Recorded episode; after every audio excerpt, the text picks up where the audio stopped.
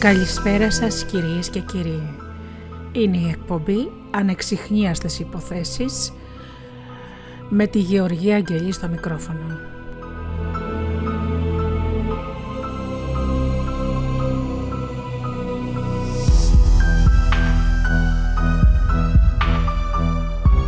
Εγκλήματα που συντάραξαν όλο τον κόσμο, εξιχνιασμένα αλλά και ανεξιχνίαστα, εξαφανίσεις ανθρώπων και μυστήρια από όλα τα μέρη της γης.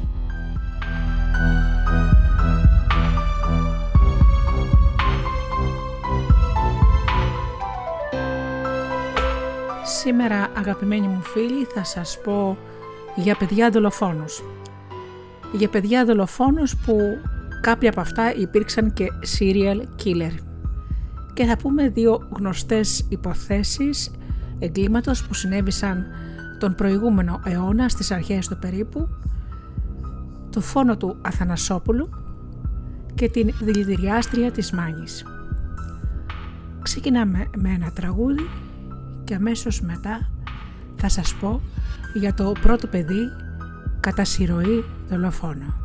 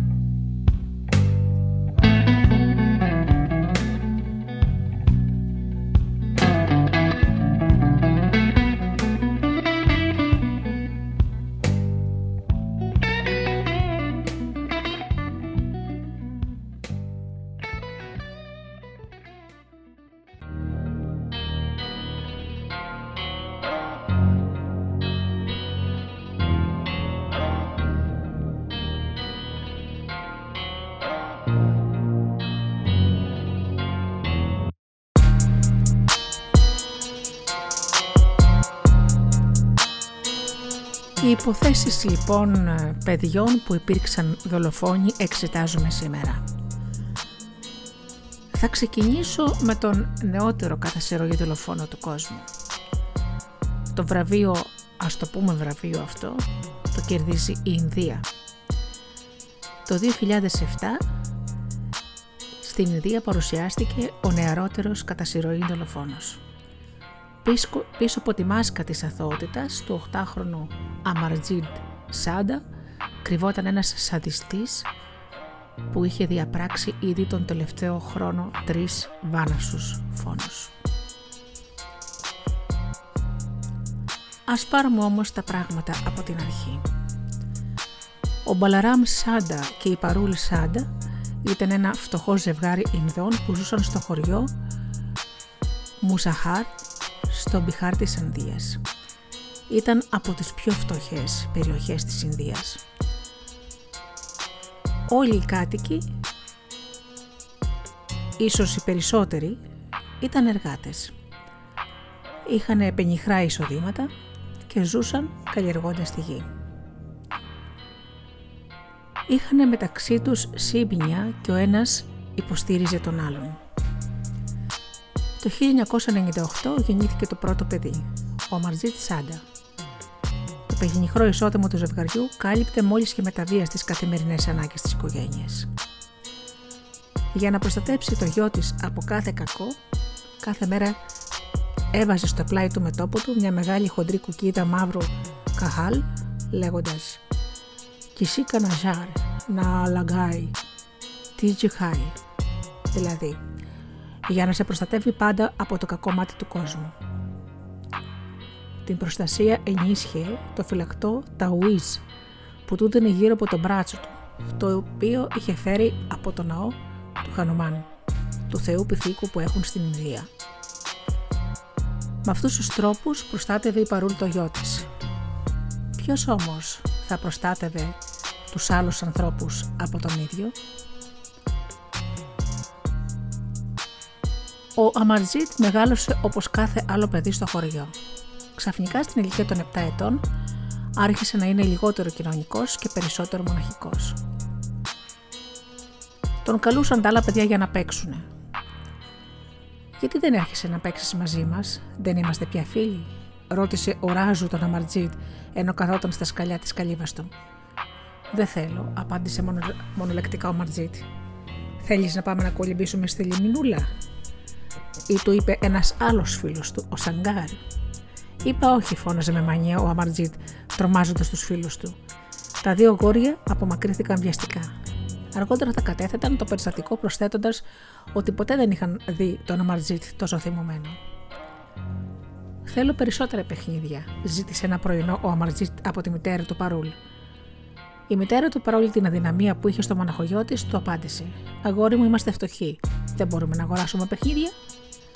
Ο Μαρτζίτ έσπρωξε εκνευρισμένο στη μητέρα του και ξέσπασε σε κλάματα, προβάλλοντας για ακόμα μια φορά το έντονο και εκρηκτικό του ταπεραμέντο.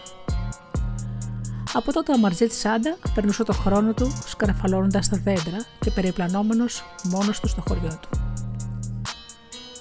Πιθανόν αυτή η αλλαγή να οφείλεται σε κάποια κακοποίηση του αγοριού, αλλά κάτι τέτοιο δεν αποδείχτηκε ποτέ. Η γέννηση της αδερφής του πρόσθεσε άλλη μια δυσκολία στον ήδη επίπονο αγώνα της επιβίωσης των γονιών του, καθώς και άλλο ένα στρώμα πολυπλοκότητας στη διάπλαση του χαρακτήρα του Μαρτζίτη. Εκείνη την εποχή, η Μένα, θεία του Αμαρτζίτ Σάντα, είχε μόλις βρει δουλειά ως οικιακή βοηθός στην πόλη Πάτνα. Παρακάλεσε λοιπόν την αδερφή της Παρούλ να κρατήσει τον μόλις 6 μηνών γιο της για ένα περίπου μήνα μέχρι να εγκατασταθεί στη νέα πόλη και να βάλει σε μια τάξη την καθημερινότητά της. Η παρούλα αρχικά ήταν αρνητική, γιατί σκεφτόταν ότι δεν ήταν στην οικονομική θέση να ταΐζει άλλο ένα στόμα. Με την υπόσχεση όμως από την αδελφή της ότι θα της έστειλε μια προκαταβολή από τον πρώτο μισθό για τις ανάγκες του παιδιού, δέχτηκε. Αυτό ήταν και το μοιραίο λάθος.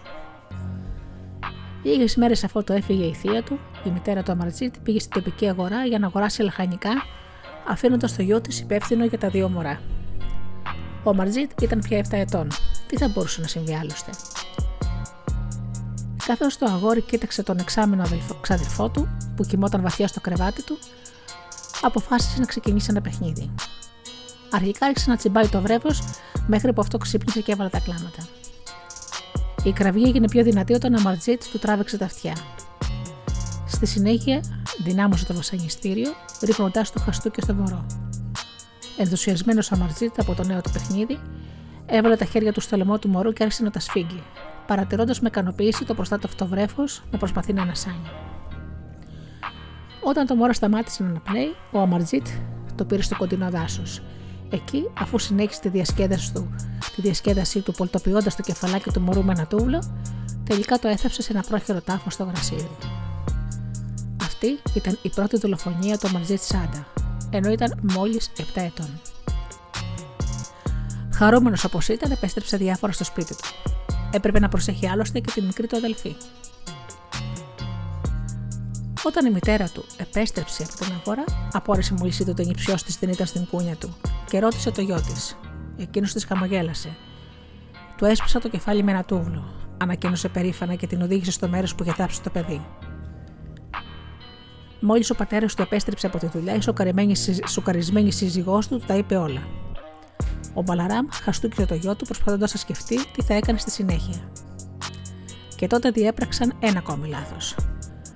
Το γονικό τους ένστικτο μπήκε σε λειτουργία και αντί να παραδώσουν τον ένοχο στην αστυνομία, αποφάσισαν να μαγειρέψουν μια ιστορία που θα παρουσίαζε το θάνατο του βρέφου ως ατύχημα. Όταν η Μεένα αργότερα, περίπου σε ένα μήνα, συντετριμένη άκουσε για το θάνατο του παιδιού της, της είπαν: Ήταν ένα ατύχημα και η αδερφή της την παρακάλεσε να μην κάνει καμιά καταγγελία στην αστυνομία. Όλη εκείνη την ώρα ο μικρός Αμαρτζίτ κρυφοκοίταζε πίσω από την πόρτα και απολάμβανε να παρακολουθεί το δράμα που πεζόταν. Αυτή η συγκάλυψη από τους γονείς προσέφερε ένα και μόνο μήνυμα στον Αμαρτζίτ Σάντα, ότι μπορούσε εύκολα να ξεφύγει από την τηλεφωνία. Δεν πέρασε πολύς καιρός και κάποιο και για κάτοικο απόγευμα, ενώ οι γονείς του είχαν ξαπλώσει για ένα σύντομο ύπνο, ο Αμαρτζίτ έστρεψε την προσοχή του στην 8 μηνών αδελφή του. Πλησίασε αθόρυβα την κούγια της, την έπιασε με τα δυο του χέρια από το λαιμό και την σήκωσε ψηλά στραγγαλίζοντά την. Τα λίγα και αχνά κλάματα που πρόλαβε να βγάλει το μωρό ήταν αρκετά για να ξυπνήσουν τη μητέρα τους. Βαριεστημένα, ανυποψίαστη η παρούλ, σηκώθηκε από το κρεβάτι και κατευθύνθηκε προς την κούνια της κόρης της με σκοπό να τη θυλάσει. Το, το μωρό βρισκόταν μεν μέσα στην κούνια του, αλλά ήταν νεκρό. Δίπλα της, ο Αμαρτζίτ έπεσε με το αυτοκινητάκι του. Η Παρούλ άρχισε να ουρλιάζει και ο σύζυγός της ήρθε και αυτός να δει τι είχε συμβεί.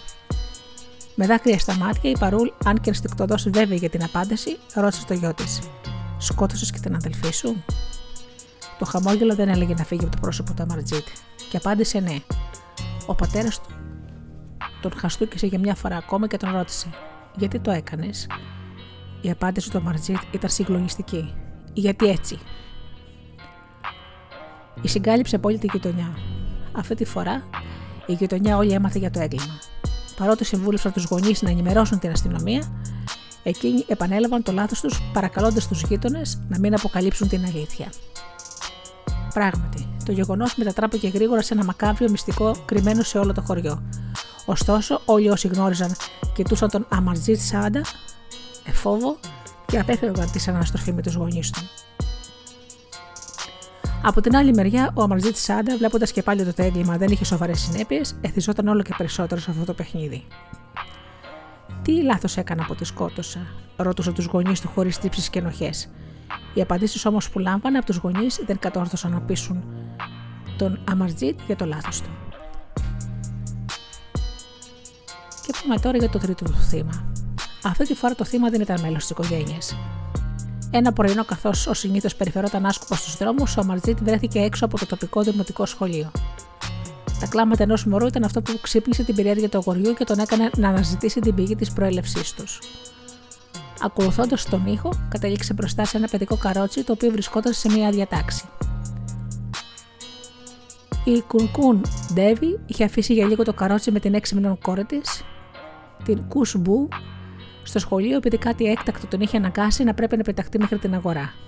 Για να κάνει πιο γρήγορα και προκειμένου να μην ταλαιπωρηθεί το μωρό, αποφάσισε να αφήσει το καρότσι με το μωρό να κοιμάται μέσα στο σχολείο. Εξάλλου, ποιο άλλο κτίριο θα μπορούσε να είναι πιο ασφαλές; Ο Αμαρτζίτ κοίταξε μέσα στο καρότσι και για καλή του τύχη είδε μέσα ένα μωρό, στριμωγμένο σε μερικά σεντόνια. Επιτέλους, θα μπορούσε να επαναλάβει το παιχνίδι του. Χωρίς δεύτερη σκέψη, πήρε στα χέρια του τη μικρή κουσούμπου και την πήγε στο τάψο δίπλα στο σχολείο. Αφού την τοποθέτησε προξεκτικά πάνω στο μαλακό γρασίδι, άρπαξε μια μεγάλη πέτρα και της έσπασε το κεφάλι, σκοτώνοντάς την ακαριέα. Στη συνέχεια την έθεσε στο γρασίδι. Όταν η μητέρα επέστρεψε στο σχολείο και βρήκε το καρότσι άδειο, έβαλε τις φωνές. Όλοι οι περαστικοί άρχισαν να ψάχνουν για το μωρό. Κάποιος γείτονας τότε είπε ότι είχε δει ένα μικρό αγόρι που έμοιαζε με τον Αμαρτζίτ Σάντα να βγαίνει από το σχολείο με ένα μωρό στην αγκαλιά. Η τραγμένη μητέρα ανέφερε την εξαφάνιση στην αστυνομία, προσθέτοντας και την κατάθεση του γείτονα. Τελικά οι γείτονες ήταν αυτοί που οδήγησαν το μικρό αγόρι στην αστυνομία. Πού είναι η κόρη μου, φώναζε έντρομη η Κουνκούν Ντέβι όταν είδε μπροστά της τον Αμαρτζίτ Σάντα στο αστυνομικό τμήμα. Ο επιθεωρητής Σαντρουγκάν Κουμάρ, ο υπεύθυνος αξιωματικός του αστυνομικού σταθμού Μπαγκαρλούπ, επανέλαβε την ερώτηση στο αγόρι.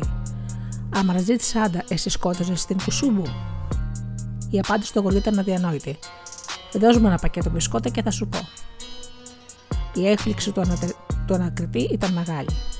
Αλλά στη συνέχεια συνειδητοποίησε ότι το άτομο που είχε απέναντί του ως ύποπτο φόνο δεν ήταν παρά ένα 8χρονο παιδί. Αφού πήρε τα δύο τελικά πακέτα με μπισκότα που του έφεραν αστυνομικοί, ο Αμαρτζίτη για μια φορά ακόμα ομολόγησε γεμάτος περηφάνεια. Κοιμόταν στο σχολείο. Την πήρα λίγο μακριά και τη σκότωσε με μια πέτρα και την έθεψε. Σε μια τρομακτική επίδειξη της διαστρεμένης ψυχής του, οδήγησε πρόθυμα τους αστυνομικούς στο χώρο πίσω από το σχολείο που είχε θέψει το νεκρό σώμα του βρέφους. Στη συνέχεια προχώρησε ήρεμα στην ομολογία των δύο προηγούμενων κατορθωμάτων του, περιγράφοντας τις δολοφονίες με ενθουσιασμό και ζωηρές λεπτομέρειες. Αμέσως ανατέθηκε σε ομάδα ψυχιάτρων να εξετάσουν το μικρό κατασυρωή δολοφόνο. Οι γιατροί αποφάρθηκαν ότι ο Αμαλτζίτ Σάντα έπασχε από διαταραχή διαγωγής, μια διαταραχή συμπεριφοράς κατά την οποία αντλούσε σαντιστική ευχαρίστηση από την πρόκληση πόνου ή ακόμα και θανάτωση σε άτομα πιο αδύναμα από τον ίδιο. Ταυτόχρονα δεν ήταν σε θέση να γνωρίζει τη διαφορά μεταξύ του σωστού και του λάθους. Μια τέτοια αντικοινωνική συμπεριφορά έχει παρατηρηθεί σε αρκετούς κατασυρωγεί δολοφόνους.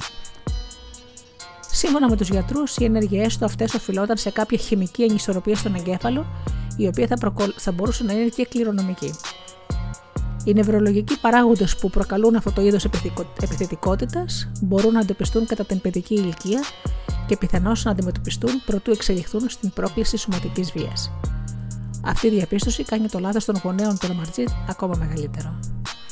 Αν δεν είχε συλληφθεί η θεωρητή του Ραμαρτζίτ, πιθανότατα θα κλιμακωμόνονταν με κάθε φόνο και επιδείνωση της ψυχικής του κατάστασης θα τον είχε κάνει έναν ανεξέλεγκτο κατά συρροή δολοφόνο.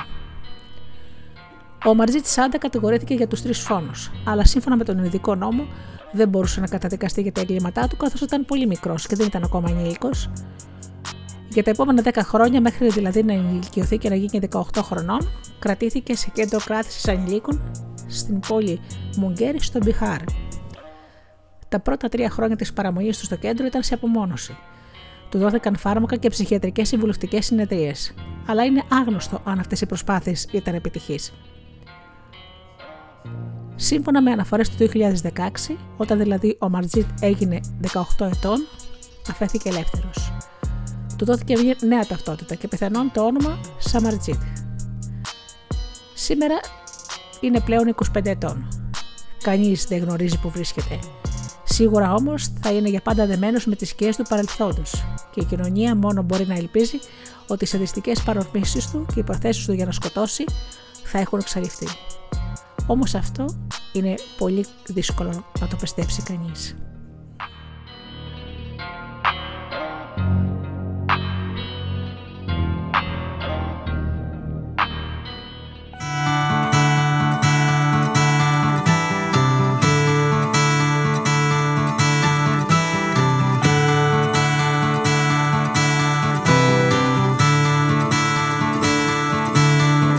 Don't you know I had a dream last night that you were here with me? Lying by my side, so soft and warm. And we talked a while and shared a smile. Then we shared the dawn. Oh, when I woke up from a dream, it was gone. You know I had a dream last night? You were here with me lying by my side, so soft and warm. And you said you thought it over. You said that you were coming home. But when I woke up from a dream, it was gone.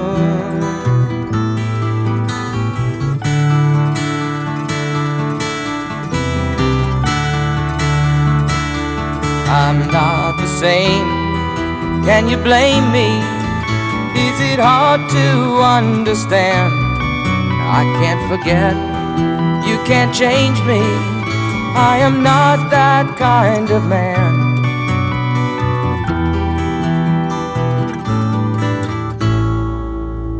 Don't you know I had a dream last night and everything was still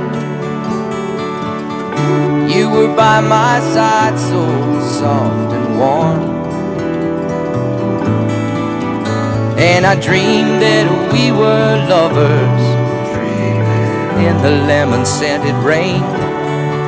But when I woke up, oh, I found it again.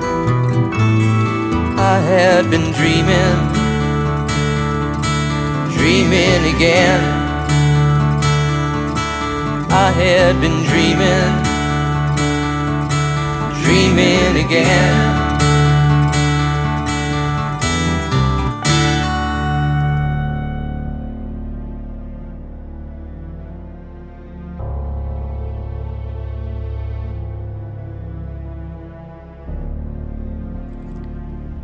Και τώρα θα σας πω για μια άλλη ιστορία κατά σειροήνη δολοφόνου κορίτσι αυτή τη φορά, της Mary Bell.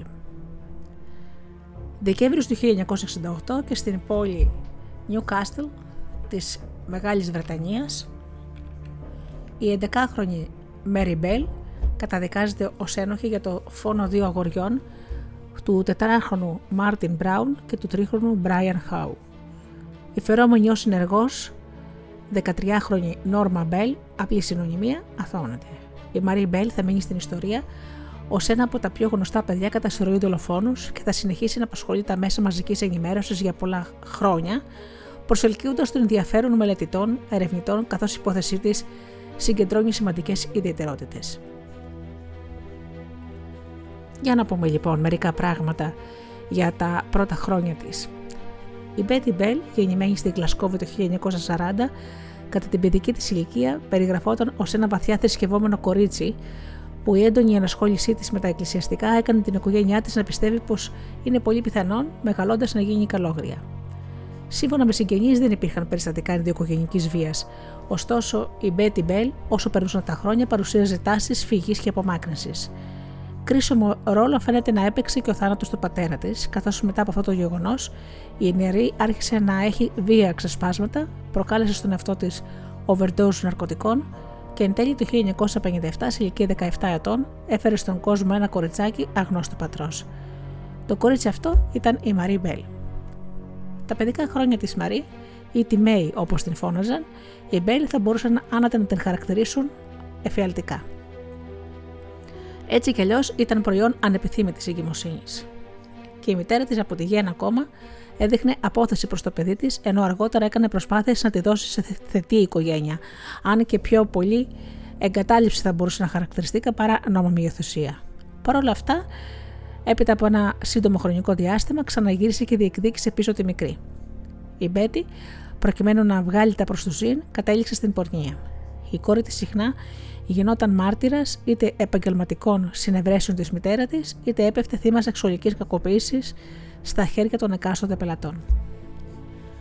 Ήδη από νύπη οδηγήθηκε στο νοσοκομείο για πλήση στομάχου, ε, σχεδόν ατιμοθάνατη από υπερβολική δόση ναρκωτικών και χαπιών που βρισκόταν εκτεθειμένα μέσα στο σπίτι. Αυτό το δυστυχές συμβάν επαναλήθηκε αρκετές φορές στο μέλλον, καθώς η Μπέτη έλειπε συχνά σε διπλανές πόλεις για να συναντήσει πελάτες, αφήνοντας τη μικρή κόρη μόνη της χωρίς επίβλεψη. Η Μέρη, ήδη από την ηλικία των δύο ετών, άρχισε να φανερώνει τα πρώτα σημάδια συναισθηματικής αποκοπής από τους γύρω της. Έδειχνε ψυχρή και απόμακρη. Δεν έκλαιγε και είχε πολύ βία ξεσπάσματα. Μεγαλώνοντας, έγινε άτακτη και απίθαρχη. Ξεκινούσε καυγάδες με τα άλλα παιδιά στο σχολείο, κλωτσούσε, χτυπούσε και σύντομα οι συμμαθητές της άρχισαν να τη φοβούνται και να μην την κάνουν παρέα. Η δασκάλα της στο σχολείο, στον υπηαγωγείο ακόμα, θυμάται χαρακτηριστικά ένα περιστατικό, όπου η Μέρη είχε τυλίξει τα χέρια της γύρω από το λεμόνο αγοριού και τον έσφυγε και όταν τη ζήτησε να σταματήσει, εκείνη ρώτησε με απορία: Γιατί μπορεί να το σκοτώσει αυτό; Μεγαλώνοντας η Μέρη, παρουσίασε έντονο πρόβλημα κράτειας κατά τη διάρκεια της νύχτας, κάτι που μελετητές έχουν κατατάξει στη λεγόμενη τριάδα των συμπτωμάτων που παρουσίασαν πολλοί κατά συρροή δολοφόνης στην παιδική τους ηλικία, μαζί με την κακοποίηση ζών και την υπερομανία. Η Μιέρη είχε βασανίσει και σκοτώσει πολλά μικρά ζώα, και ναι, μεν δεν έχει γίνει γνωστή κάποια απόπειρα εμπρισμού, ωστόσο η βίαιη συμπεριφορά της στους γύρω της ήταν γεγονός που δεν χωρούσε αμφισβήτηση. Σαν να μην έφταναν όλα αυτά, η Μπέτη, που είχε εξελιχθεί σε μια σκληρή και ψυχρή μητέρα, προκειμένου να τιμωρήσει και να νουθετήσει την κόρη της, ώστε να σταματήσει να βρέχει το κρεβάτι της, κάθε φορά που συνέβαινε αυτό, έτριβε το πρόσωπο της μικρής πάνω στα ούρα και το κρεμούσε το στρώμα έξω από το σπίτι, φωνάζοντας και κατηγορώντας την για να το δει όλη η γειτονιά. Η Μέρη για αρκετά χρόνια θα φοβόταν να κοιμηθεί, μήπως βρέξει και πάλι αθυλάτη στο κρεβάτι της. Η σχέση της με τη μητέρα της ήταν πάντα ιδιαίτερη. Η Μπέτη είχε μια συμπεριφορά drama queen και πάντα προσπαθούσε να τραβήξει την προσοχή και τη συμπόνια των άλλων με κάθε τρόπο.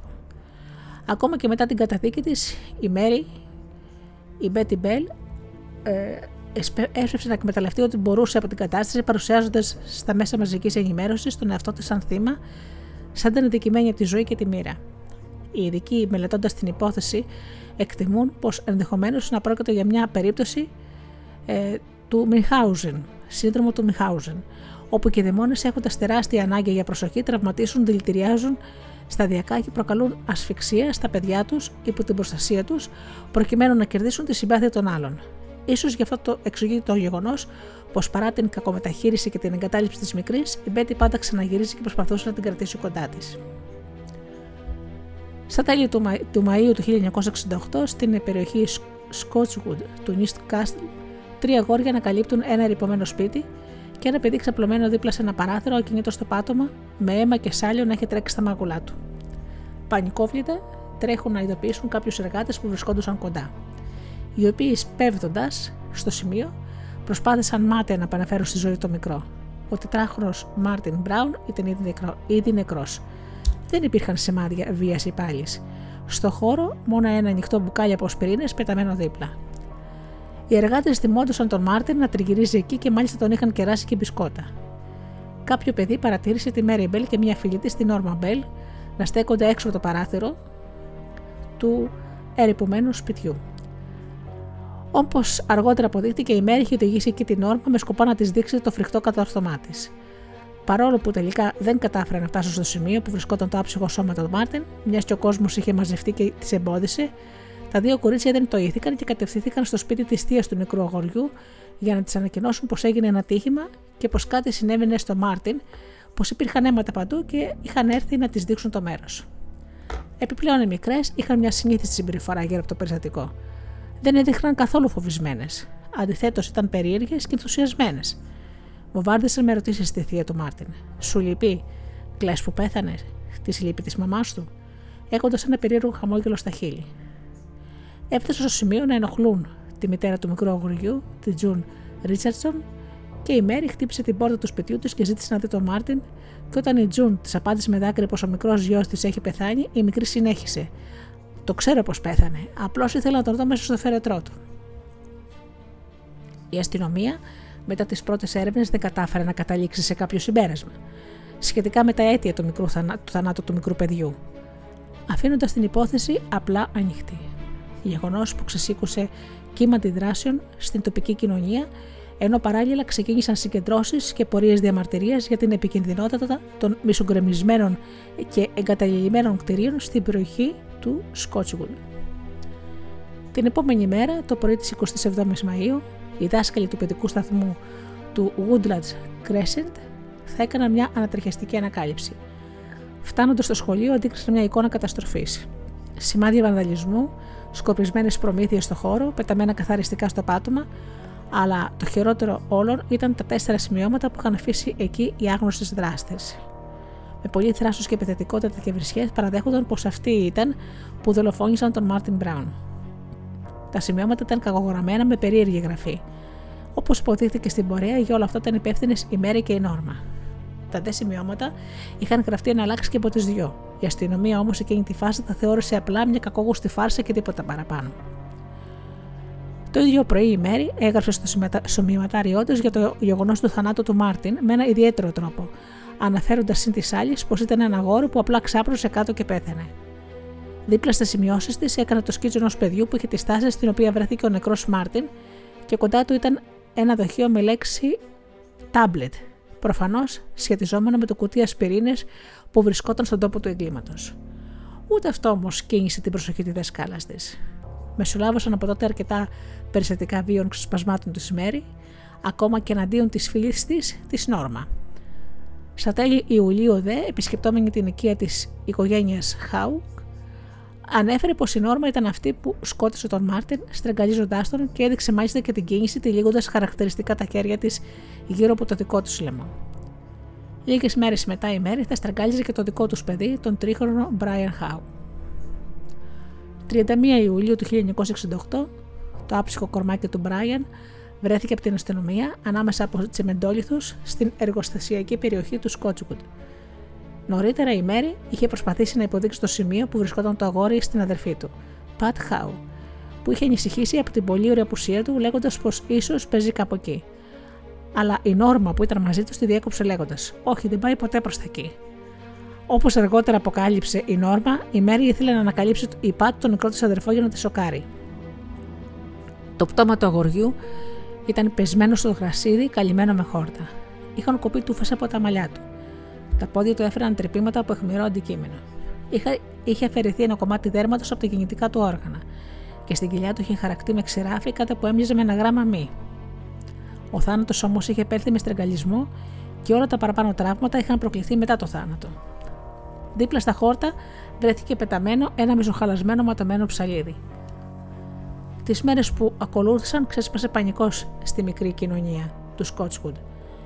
Ένας δολοφόνος παιδιών κυκλοφορούσε ελεύθερος, αλλά η αστυνομία είχε ήδη αρχίσει να στρέφει την προσοχή της στα δύο κορίτσια. Αυτές οι περίεργες συμπεριφορές που είχαν, οι εκρήξεις τιμού, οι βίοι τσακωμοί μεταξύ τους, αλλά και ο ολόκοτο τρόπος με τον οποίο αντιμετώπιζε η μέρη του θάνατου του Μπράιαν, γιατί στην κηδεία του χαμογελούσε και έτρεβε τα χέρια της, άρχισαν να σφίγγουν το κλειό γύρω τους. Η Μέρη και η Νόρμα Μπέλ δεν άρχισαν να οδηγηθούν στη φυλακή. Τα δύο κορίτσια είχαν μια ιδιαίτερη αλληλεπίδραση μεταξύ τους. Τσακωνόντουσαν, αλληλοκατηγορούσαν η μία την άλλη, αλλά για ένα περίεργο λόγο η μια αποτελούσε το στήριγμα και η ισορροπία της άλλης. Η Νόρμα, αν και μεγαλύτερη, ήταν αρκετά παθητικός χαρακτήρας, φοβισμένη και όχι ιδιαίτερα εύστροφη. Αντίθετα, η Μέρη, που ήταν μικρότερη, ήταν δυναμική, κυρίαρχη, ψυχρή και με υψηλό δίκτυο ευφυία και πολύ καλή στο να χειρογωγεί και να χειρίζεται τους ανθρώπους γύρω της. Από τις συλλογές ε, των στοιχείων αλλά και από τις με αρκετές αντιφάσεις διαφορετικές εκδοχές, καταθέσεις των κοριτσιών, ήταν πλέον ξεκάθαρο πως ήταν οι βασικές ύποπτοι για τις δολοφονίες των μικρών αγοριών. Έτσι, στις 5 Δεκεμβρίου του 1968 οδηγήθηκαν να δικαστούν ενώπιον του δικαστηρίου ενόρκων Newcastle Assize Mouthhole. Η δίκη κράτησε αρκετές μέρες, υπό το έντονο φως των μέσων μαζικής ενημέρωσης. Τα ξεσπάσματα και διατρινισμοί της Μπέτι Μπέλ κατά τη διάρκεια της οκροματική διαδικασίας δεν βοήθησαν ιδιαίτερα την υπόθεση της κόρης της, η οποία αρνούταν τις κατηγορίες τη βάρος της και είχε μια λογική εξήγηση για οποιαδήποτε συμπεριφορά της που της καταλογίζανε. Ήταν ομιλητική και ψυχρή, ενώ αντίθετα η Νόρμα κλαίγοντας, τρομαγμένη και με μια πιο έκτελη παιδικότητα στην εκφορά του λόγου της, αλλά και σε όλη τη στάση, κατάφερε να γίνει πιο συμπαθής στους ενόρκου. Κατά τη διάρκεια της δίκης, η Μέρη εξετάστηκε από ψυχίατρο, ο οποίος κατέθεσε πως η μικρή παρουσίασε κλασικά συμπτώματα ψυχοπαθολογίας. Με έντονη έλλειψη ενσυναίσθησης, δηλαδή αδυνατούσε να αντιληφθεί και να λάβει υπόψη τα συναισθήματα των άλλων ανθρώπων. έκρινε πως ήταν ανίκανη να αισθανθεί τύψει ή ειλικρινή μεταμέλεια και έδειχνε να μην εκδηλώνει ή να αισθάνεται κάποιος συνέστημα για όλη αυτή την κατάσταση. Ήταν συναισθηματικά παγωμένη και αποστασιοποιημένη από τα πάντα. Η Μέρη λύγησε και ξέσπασε σε κλάματα μόνο κατά την απαγγελία της ετοιμιγορία εις βάρος της. Ένοχη για ανθρωποκτονία με το ελαφρατικό της μειωμένης ευθύνης με ποινή φυλάκιση για ώρες το χρόνο. Αντίθετα, η Νόρμα κρίθηκε αθώα και καταδεκάστηκε μόνο σε, σε τρία χρόνια με αναστολή για τη διάρρηξη και τον βανδαλισμό στο παιδικό σταθμό και τέθηκε υπό ψυχιατρική παρακολούθηση. Έπειτα από την καταδίκη της, οι Βρετανικές Αρχές ήρθαν αντιμέτωπες με ένα πρακτικό πρόβλημα. Αυτό τη συλλήψη του κατάλληλου σοφρονιστικού καταστήματος για ένα 11χρονο κορίτσι που είχε κρυθεί τόσο επικίνδυνο. Τελικά κατέληξε τρόφιμος στο αναμορφωτήριο αρένων Red Bank Special Unit, αλλά παρά τις πρώτες δυσκολίες, η παραμονή της εκεί έδειξε να επιτρέπει αρκετικά στην ψυχοσύνθεσή της. Η καθημερινότητά της απέκτησε πειθαρχία, σταθερότητα και μια πιο φυσιολογική δομή από την χαοτική και κακοποιητική στάση που βίωνε η μικρή στο σπίτι της μητέρας της. Στο πρόσωπο του James Dixon, του διευθυντή του προσωπικού, βρήκε μια πατρική φιγούρα που της ενέπνευσε και της έδωσε την ασφάλεια και τη συνέπεια που είχε τόσο ανάγκη. Η Μέρη τον αγαπούσε και τον σεβόταν και τον θαύμασε. Δυστυχώς οι δυσκολίες όμως δεν έλειψαν. Μπαίνοντας στην εφηβεία, η Μέρη μεταφέρθηκε σε σοφρονιστικό κατάστημα γυναικών, πράγμα που του διατάρξε πολύ τις ισορροπίες. Της δημιούργησε κρίση ταυτότητας φίλου, αλλά τελικά κατάφερε να προσαρμοστεί και να επιβιώσει και εκεί. Στα επόμενα χρόνια ακολούθησαν πολλά περιστατικά αποκλίνουσας συμπεριφοράς. Μια αποτυχημένη απόδραση, μεταφορά σε άλλο σοφρονιστικό κατάστημα και μια ανεπιθύμητη εγκυμοσύνη που αποτέλεσε γεγονός ηθικής αφύπνισης για τη Μέρη, η οποία τελικά αποφυλακίστηκε σε ηλικία 23 ετών το Μάιο του 1980 αντιμετώπισε δυσκολίες κοινωνικής επανένταξης και εξέβριση εργασίας. Τελικά επέστρεψε στο, στο, στο πατρικό της, όπου συνέχισε να μένει με τη μητέρα της, ενώ παρά τι εντάσει και τα προβλήματα, οι σχέσεις τους έμοιαζαν να έχουν κάπως απο, αποκατασταθεί. Το 1984, ύστερα από μια ατυχία συνέβηση με έναν άντρα, έμεινε έγκυος και έφερε στον κόσμο ένα υγιέστατο κοριτσάκι. Με τα φώτα της δημοσιότητας ακόμα στραμμένα πάνω της και με την αμφισβήτηση της κοινή γνώμης για το πόσο ήταν κατάλληλη για να γίνει μητέρα, η Μέρι Μπέλ πάλεψε να αποδείξει πως είχε αλλάξει. Πως ό,τι και να ήταν αυτό που την είχε οδηγήσει στο να διαπράξει αυτά τα φρικτά εγκλήματα δεν υπήρχε πια μέσα της. Οι ψυχίατροι και οι ψυχολόγοι που, παρακολουθούσαν, που τον παρακολουθούσαν κατά καιρούς, αν και δεν μπορούσαν να καταλήξουν σε ασφαλές συμπέρασμα, δεν μπορούσαν ωστόσο να αρνηθούν το γεγονός της αλλαγής αλλά και της θέλησης για την προσπάθεια από πλευράς της Μέρη ώστε να έχει μια φυσιολογική ζωή και να μεγαλώσει σωστά το παιδί της. Ήταν όμως αυτό αρκετό, μπορούσε τελικά μια κατασορή δολοφόνος να θεραπευτεί; Έπαιξε πραγματικά σπουδαίο ρόλο στη ζωή της το ότι η αντικοινωνική και ψυχοτική συμπεριφορά της έλαβε χώρα πριν την εφηβεία και επομένως μέσα από τη φυλακή μπόρεσε να βρει τα μέσα ώστε να χτίσει τα κομμάτια της προσωπικότητάς της που έλειπαν και να θεραπεύσει αυτά που νοσούσαν. Η ίδια ιστορία θα δώσει ανταπαντήσεις. Τελικά η Μέρη γνώρισε έναν άντρα. Τον ερωτεύτηκε και αποφάσισε να τακτοποιήσει τη ζωή της και να ζήσουν σαν οικογένεια σε μια περιοχή πόλη. Η αναγνωρισιμότητά της όμως δεν της το επέτρεπε και η διακρισία του τύπου σε συνδυασμό με τον κρουσικομό των υπολείπων κατοίκων που δεν ήθελαν μια δολοφόνο να ζει ανάμεσά τους, την οδήγησε πάλι στο να μετακομίσει και να ζει σαν κυνηγημένη. Συνολικά η Μέρι Μπέλ αναγκάστηκε να μετακομίσει πάνω από πέντε φορές και δίνει ψευδή στοιχεία για την ταυτότητά της. Το 1998 φημολογείται πως πληρώθηκε 50.000 λίρες Αγγλίας για τη συνεργασία της με, με τη συγγραφέα Τζίτα Σέρενι, η οποία με το βιβλίο της Cries Unheard κατέγραψε μια λεπτο... με λεπτομέρεια τη ζωή της Μπέλ, πράγμα για το οποίο και κατακρίθηκε από, τους, από αρκετούς που θεώρησαν πως εκμεταλλεύεται την ιστορία της για κερδοσκοπικούς λόγους, εις βάρος πάντα των οικογενειών των θυμάτων. Η Μέρη όμως υποστήριξε πως με αυτό το βιβλίο προσπαθούσε να αποκαταστήσει την αλήθεια και να ρίξει φως στα όσα είχε βιώσει κατά την παιδική της ηλικία. Παρ' όλα αυτά, η παραπάνω φήμη έφερε εκείνη και την κόρη της για μια φορά ακόμα στο στόχο των media. Η Μέρι Μπέλ κατέφυγε στη δικαιοσύνη προκειμένου να κερδίσει την ονειρονομία της μαζί και τη φυσιολογική ζωή που από παιδί αποζητούσε. Το 2003 επιτέλους ήρθε η λύτρωση με την απόφαση του Ανώτατου Δικαστηρίου του Λονδίνου που της χάριζε ανωνυμία και πρόσταζε να κρατηθεί η ταυτότητά της, αυτή και της κόρης της μυστική για το υπόλοιπο της ζωής τους. Παρόμοιες αποφάσεις είχαν βγει και στο παρελθόν για την Μάξιν Καρ, σύντροφο του δολοφόνου Σόχαμ, Ιαν Χάντλey, καθώς και για τους John Venables και Robert Thompson που σκότωσαν τον δίχρονο James Burger το 1993. Η απόφαση αυτή του δικαστηρίου οδήγησε σε νέες αντιδράσεις από τις οικογένειες των θυμάτων που αισθανόταν αδικημένοι που το άτομο που αφαίρεσε τη ζωή των παιδιών τους έχερε πλέον προστασία της πολιτείας. Το 2009 η Mary Bell σε ηλικία 51 χρονών έγινε γιαγιά. Οπότε με την τροποποίηση καλύφθηκε με ανωνυμία και το εγγόνι της, το οποίο αναφέρεται ως ζήτα στο κείμενό της πιο πάνω απόφασης. Από τότε τα ίχνη της αγνοούνται. Αυτό όμως ίσως να προκαλέσει και ένα δείγμα του ότι τελικά ακόμα και ένα άτομο με τόσο άσχημο, τρομακτικό και δυσίωνο ξεκίνημα στη ζωή του μπορεί να καταφέρει να ελπίσει σε ένα καλύτερο και πιο ανθρώπινο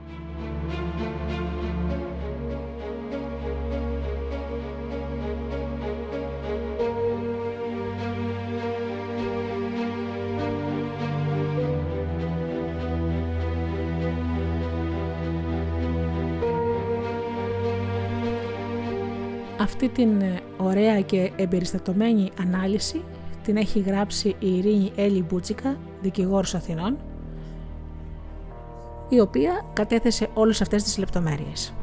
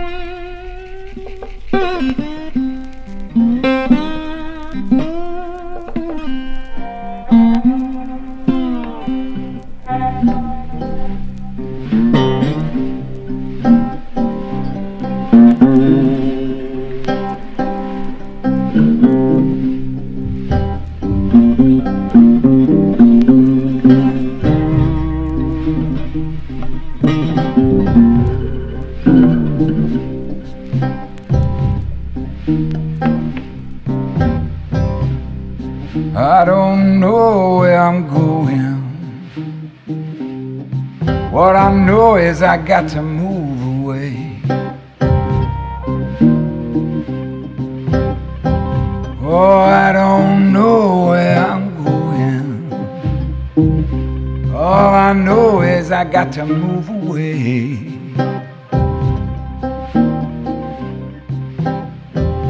Oh, I got a fear inside me. Call it the KKK.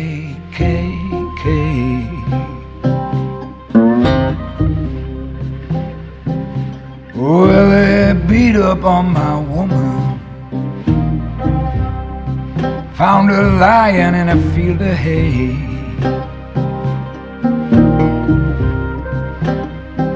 Yeah, they beat up on my woman. I found her lying in a field of hay.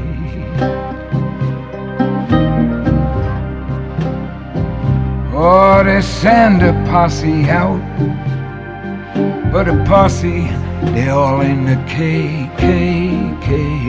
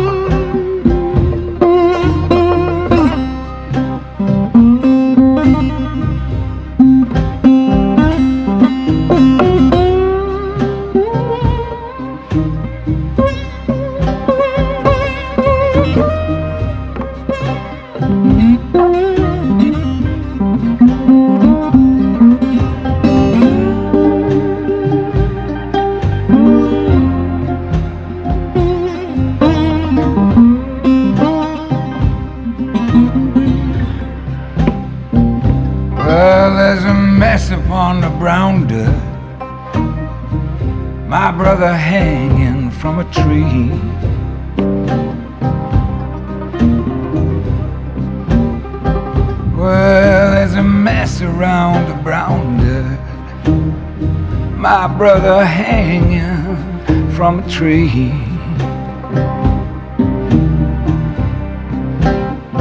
I got to move away so fast.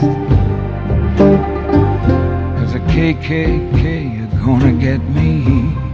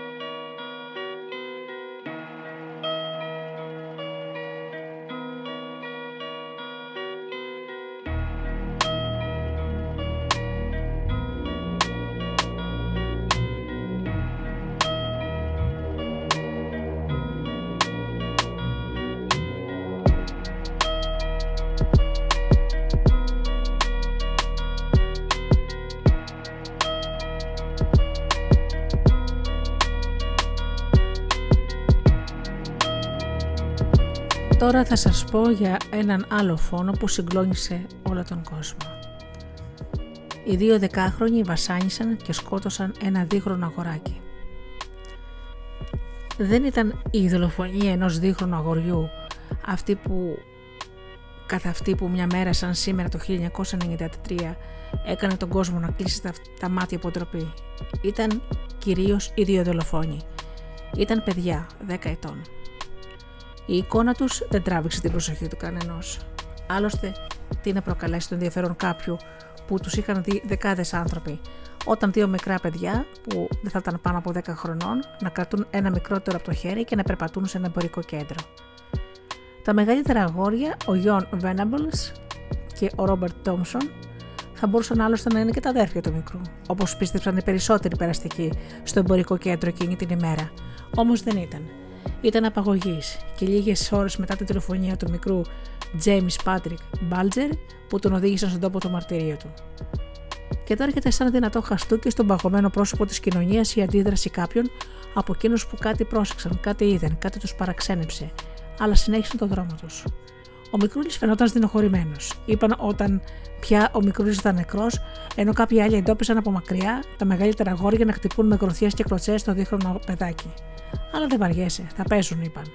Οι περισσότεροι διαφόρησαν και όσοι σταμάτησαν και μάλιστα τους δεκάχρονους έφεγαν βιαστικά για να προσφτάσουν τις δουλειές τους. Ο δίχρονος James έμεινε στα χέρια του τιμιών του. Το σχέδιο των δολοφόνων ήταν πρώτα να αρπάξουν ένα παιδάκι από τα χέρια της μητέρας του. Τα δύο γόρια μπήκαν σε ένα πολυσύχναστο εμπορικό κέντρο στο New Strand, στο Μπούτουλ, κοντά στο Λίβερπουλ, και ήταν απόγευμα και το είχαν σκάσει μόλις από το σχολείο. Στο εμπορικό κέντρο, οι δύο δεκάχρονοι περιπλανήθηκαν από κατάστημα σε κατάστημα, κλέβοντας ό,τι μπορούσαν να πιάσουν στα χέρια τους και στη συνέχεια άρχισαν να πετάνε τα κλεμμένα σε ανθρώπους που ανεβοκατέβαναν με τις κυλιόμενες σκάλες έτσι για να γελάσουν. Κάποια στιγμή έτσι που ε, το, το, μάλιστα αυτό το κίνητρό τους παραμένει ακόμα σαφές μέχρι και σήμερα, ο Βέναμπλο και ο Τόμσον συμφώνησαν να απαγάγουν ένα παιδάκι, όποιο να είναι, το ποιος είχε την ιδέα επίσης παραμένει μυστήριο, αφού ο ένας αργότερα τα έριξε τα βάρη στον άλλον. Ο άτυχος James δεν ήταν το πρώτο παιδάκι που προσπάθησαν να παγιδεύσουν στον ιστό τους. Σε ένα ε, πολυκατάστημα το TJ Hughes, μια γυναίκα παρατήρησε ότι δύο αγόρια προσπαθούσαν να τραβήξουν την προσοχή των παιδιών της. Λίγες στιγμές αργότερα, η τρίχρονη κόρη της και ο δίχρονο γιος της είχαν χαθεί από το οπτικό της πεδίο. Η μητέρα βρήκε γρήγορα την κόρη της, αλλά δεν υπήρξε κανένα σημάδι του γιού της. Σε έξαλλη κατάσταση ρώτησε τη μικρή που ήταν ο αδερφός της. Βγήκε έξω με ένα γόρι, της είπε. Η μητέρα αλόφρον άρχισε να φωνάζει το γιο της. Έτρεξε έντρομο έξω από το εμπορικό κέντρο και είδε τους δύο δεκάχρονους να προσπαθούν να πείσουν το μικρό να τους ακολουθήσει. Όταν ο Venables αντίκρισε τη μητέρα, είπε στο παιδί να επιστρέψει κοντά της και ενώ εκείνοι έσπαυσαν να εξαφανιστούν. Η μοίρα έχει γλιτώσει εκείνο το μικρό παιδάκι και αμέσως φράγγισε την τύχη του James Blazer. Λίγο αργότερα, μετά την αποτυχημένη απαγωγή, ο, Venables και ο Thompson άρχισαν να περιφέρονται γύρω από ένα περίπτερο με σνακ προσπαθώντας να κλέψουν καραμέλες, όταν παρατήρησε τον μικρό James στην πόρτα ενός κρυοπολίου. Η μητέρα του Ντενίζ ήταν μέσα στο κατάστημα και ψώνιζε. Και οι δύο δεκάχρονοι δεν έχασαν ευκαιρία, πλησίασαν, έπεισαν το μικρό παιδί από το χέρι και ψύχρεμα απομακρύνθηκαν. Πολλοί θα θυμηθούν αργότερα τα τρία παιδιά να περπατούν στο εμπορικό κέντρο με τον μικρό James να τρέχει μπροστά και τους δύο μεγάλους να τον κυνηγούν φωνάζοντάς του: Έλα, μωρό μου. Μια κάμερα ασφαλείας τους κατέγραψε να βγαίνουν από το χώρο. Τους είδαν, αλλά ουδής δεν έδωσε σημασία. Η μητέρα του James, η Denise, κατάλαβε ότι το παιδί της απουσίαζε και πανικοβλήθηκε. Το αναζήτησε στο κρεοπολείο, ο μικρό ήταν άφαντος. Η Denise έταξε γρήγορα στο προσωπικό ασφαλείας του εμπορικού κέντρου και περιέγραψε το γιο της και το τι φορούσε. Στην αρχή έγιναν ανακοινώσεις από τα μεγάφωνα. Ωστόσο, οι ώρες περνούσαν και δεν υπήρχε κανένα σημάδι στο, του μικρού James. Το τοπικό αστυνομικό κατάστημα ανημερώθηκε και δηλώθηκε η εξαφάνιση. Στο μεταξύ τα τρία παιδιά έφυγαν από το εμπορικό κέντρο και ο James άρχισε να φωνάζει τη μητέρα του. Τα δύο μεγαλύτερα αγόρια δεν έδωσαν σημασία και συνέχισαν να τάραχε το δρόμο τους, κατευθυνόμενοι προς μια απομονωμένη περιοχή κοντά σε ένα κανάλι. Εκεί πλάι στο κανάλι χτύπησαν τον James στο κεφάλι και τον πέταξαν στο χώμα, ενώ σπάραζε στο κλάμα. Μια γυναίκα που περνούσε παρατήρησε τη σκηνή, αλλά δεν σκέφτηκε καν να τους επιπλήξει. Συνέχισε σκεφτεί την πορεία της. Η πορεία του μικρού James ήταν ήδη χαραγμένη, μαρτύρια και θάνατος. Το μέτωπο του δίχρονου αγοριού ήταν πια μελανιασμένο και ματωμένο από τα χτυπήματα, και οι δύο μεγαλύτεροι του φόρησαν την κουκούλα του τζάκετ του για να μην φαίνεται ο τραυματισμός του.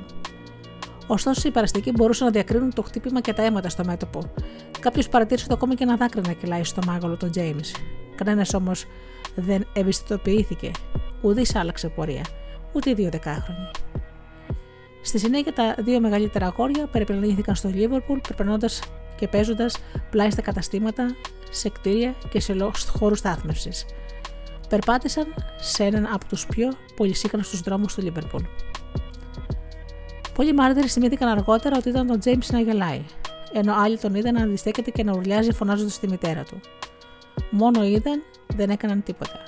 Μια ηλικιωμένη κυρία πλησίασε τα παιδιά και ενδιαφέρθηκε για τον Τζέιμς.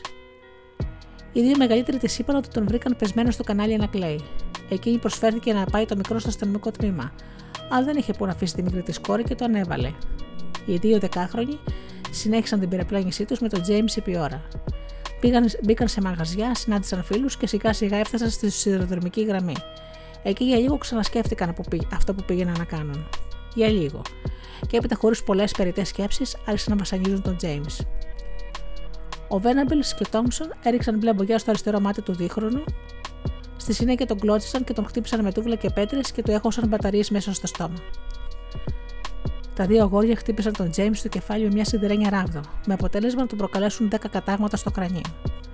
Συνολικά ο μικρός υπέστη 42 τραύματα στο πρόσωπο, το κεφάλι και το σώμα. Χτυπήθηκε τόσο άσχημα, είπε αργότερα ο ιτροδικαστή, που δεν υπήρχε τρόπος να εντοπίσει ποιος τραυματισμός ήταν ο μοιραίος. Οι δύο δεκάχρονοι ολοκλήρωσαν το φρικτό τους έργο, τοποθετώντας προσεκτικά το νεκρό σώμα πλέον του Τζέιμ στις γραμμές του τρένου με την ψευδέστηση ότι έτσι θα έκαναν το φόνο τους να μοιάζει με ατύχημα, και εγκατέλειψαν τον τόπο πριν περάσει το τρένο και κόψει το μικρό παιδί στα δύο. Ο ιτροδικαστής αργότερα κατέληξε στο συμπέρασμα ότι ο μικρός Τζέιμ ήταν ήδη νεκρός όταν τοποθετήθηκε στις ράγες.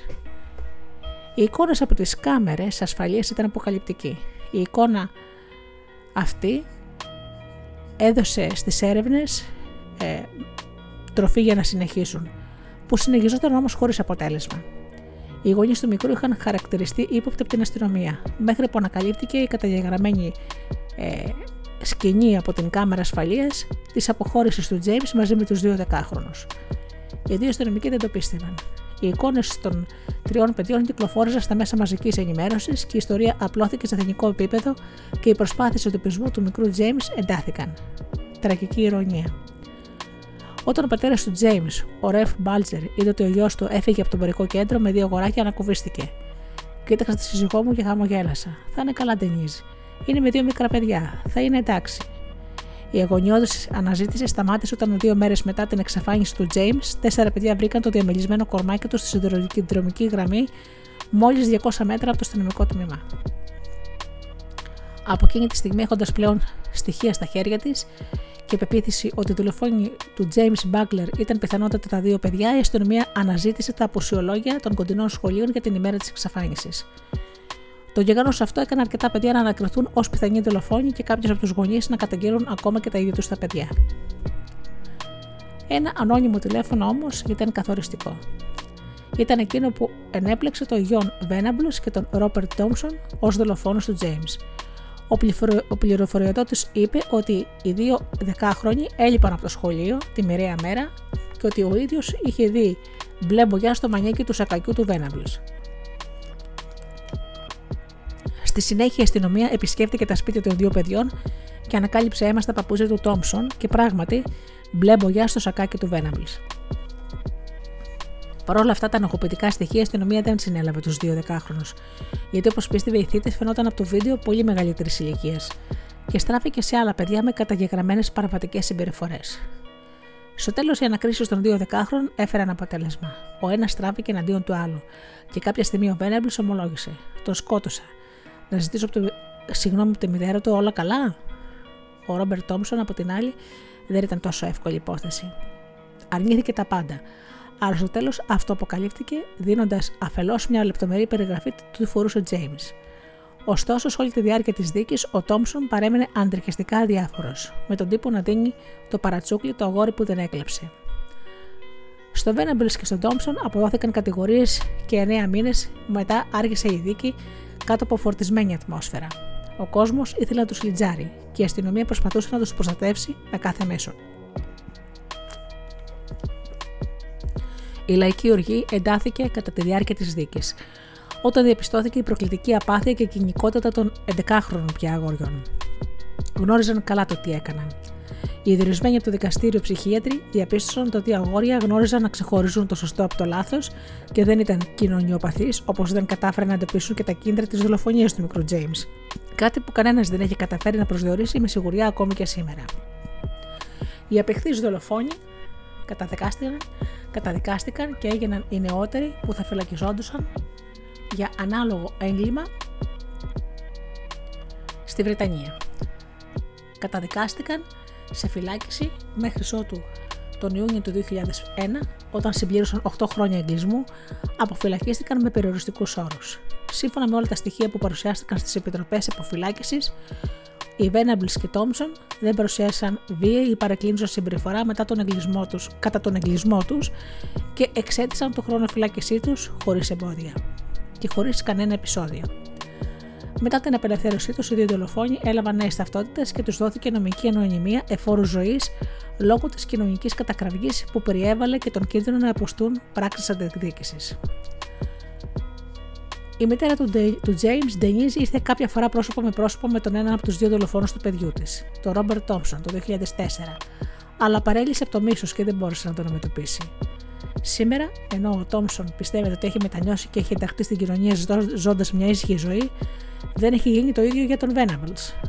Το 2010 επέστρεψε στη φυλακή για παραβίαση των όρων της αποφυλάκησής του με την κατηγορία κατοχής και διάδοσης φωτογραφιών παιδικής πορνογραφίας. Αφέθηκε ελεύθερος το 2013. Το Νοέμβριο του 2017 ο Venables επέστρεψε και πάλι στη φυλακή με την ίδια κατηγορία. Καταδικάστηκε σε τρία χρόνια φυλάκιση. Από την πρώτη απελευθέρωσή του το 2001 ως και σήμερα έχει αλλάξει ταυτότητα τέσσερις φορές.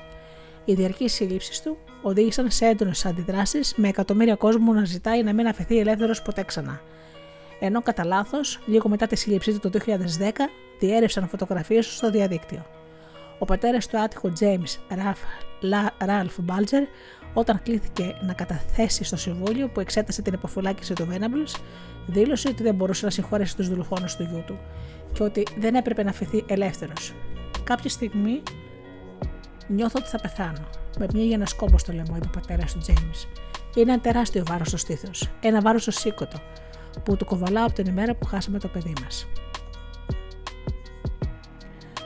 Το Μάιο του 2018 προβλήθηκε η μικρού μήκους ταινία Detainment Ιρλανδικής παραγωγής με θέμα τη δολοφονία του μικρού James. Η ταινία ήταν υποψήφια για Όσκαρ, όμως είχε γυριστεί χωρίς να ενημερωθεί η οικογένεια του μικρού James. Η ταινία πλέον Fergus, μητέρα του James Balger, δήλωσε ότι ήταν αειδιασμένη και αναστατωμένη από την ταινία και την υποψηφιότητά της για Όσκαρ ταινίας μικρού μήκους. Έτησε με τίτλο Σταματήστε την προβολή της ταινίας του James Balger και αφαιρέστε από, την, από τις υποψήφιες ταινίες για Όσκαρ συγκέντρωσε σχεδόν 100.000 υπογραφές. Η ταινία Όσκαρ δεν πήρε, όμως κέρδισε αρκετές διακρίσεις στο φεστιβάλ κινηματογράφου ο Ντέρν στις Κάνες και στο φεστιβάλ κινηματογράφου της Κρακοβίας. Δύο χρόνια μετά την τραγωδία, ο Ράλφ και η Ντενίζ χώρισαν. Είχαμε τόσο πόνο μέσα μας που δεν μπορούσε ο ένας να παρηγορήσει τον άλλον, είπε ο τραγικός πατέρας. Δέκα μήνες μετά τη στυγερή δολοφονία του Τζέιμς και λίγες εβδομάδες μετά την ολοκλήρωση της δίκης των φονιάδων, ο Ράλφ και η Ντένιζ είχαν αποκτήσει ένα αγοράκι, τον Μάικλ. Η Ντένιζ, ένα χρόνο μετά την κατάρρευση του γάμου της, γνώρισε τον ηλεκτρολόγο Στιούαρτ Φέργκους, τον οποίο παντρεύτηκε το 1998. Το ζευγάρι έχει αποκτήσει δύο γιους. Ο Ράλφ Μπάλτζερ, σχεδόν 20 χρόνια μετά την δολοφονία του Τζέιμ, απέκτησε ένα κοριτσάκι με τη σύζυγό του Νάταλι Μακ Τέρμοντ. Ο Ραλφ Μπάλτζερ έχει προσπαθήσει πολλές φορές να ανατρέψει τη διαβίω ανωνυμία από τους δολοφόνους του γιού του.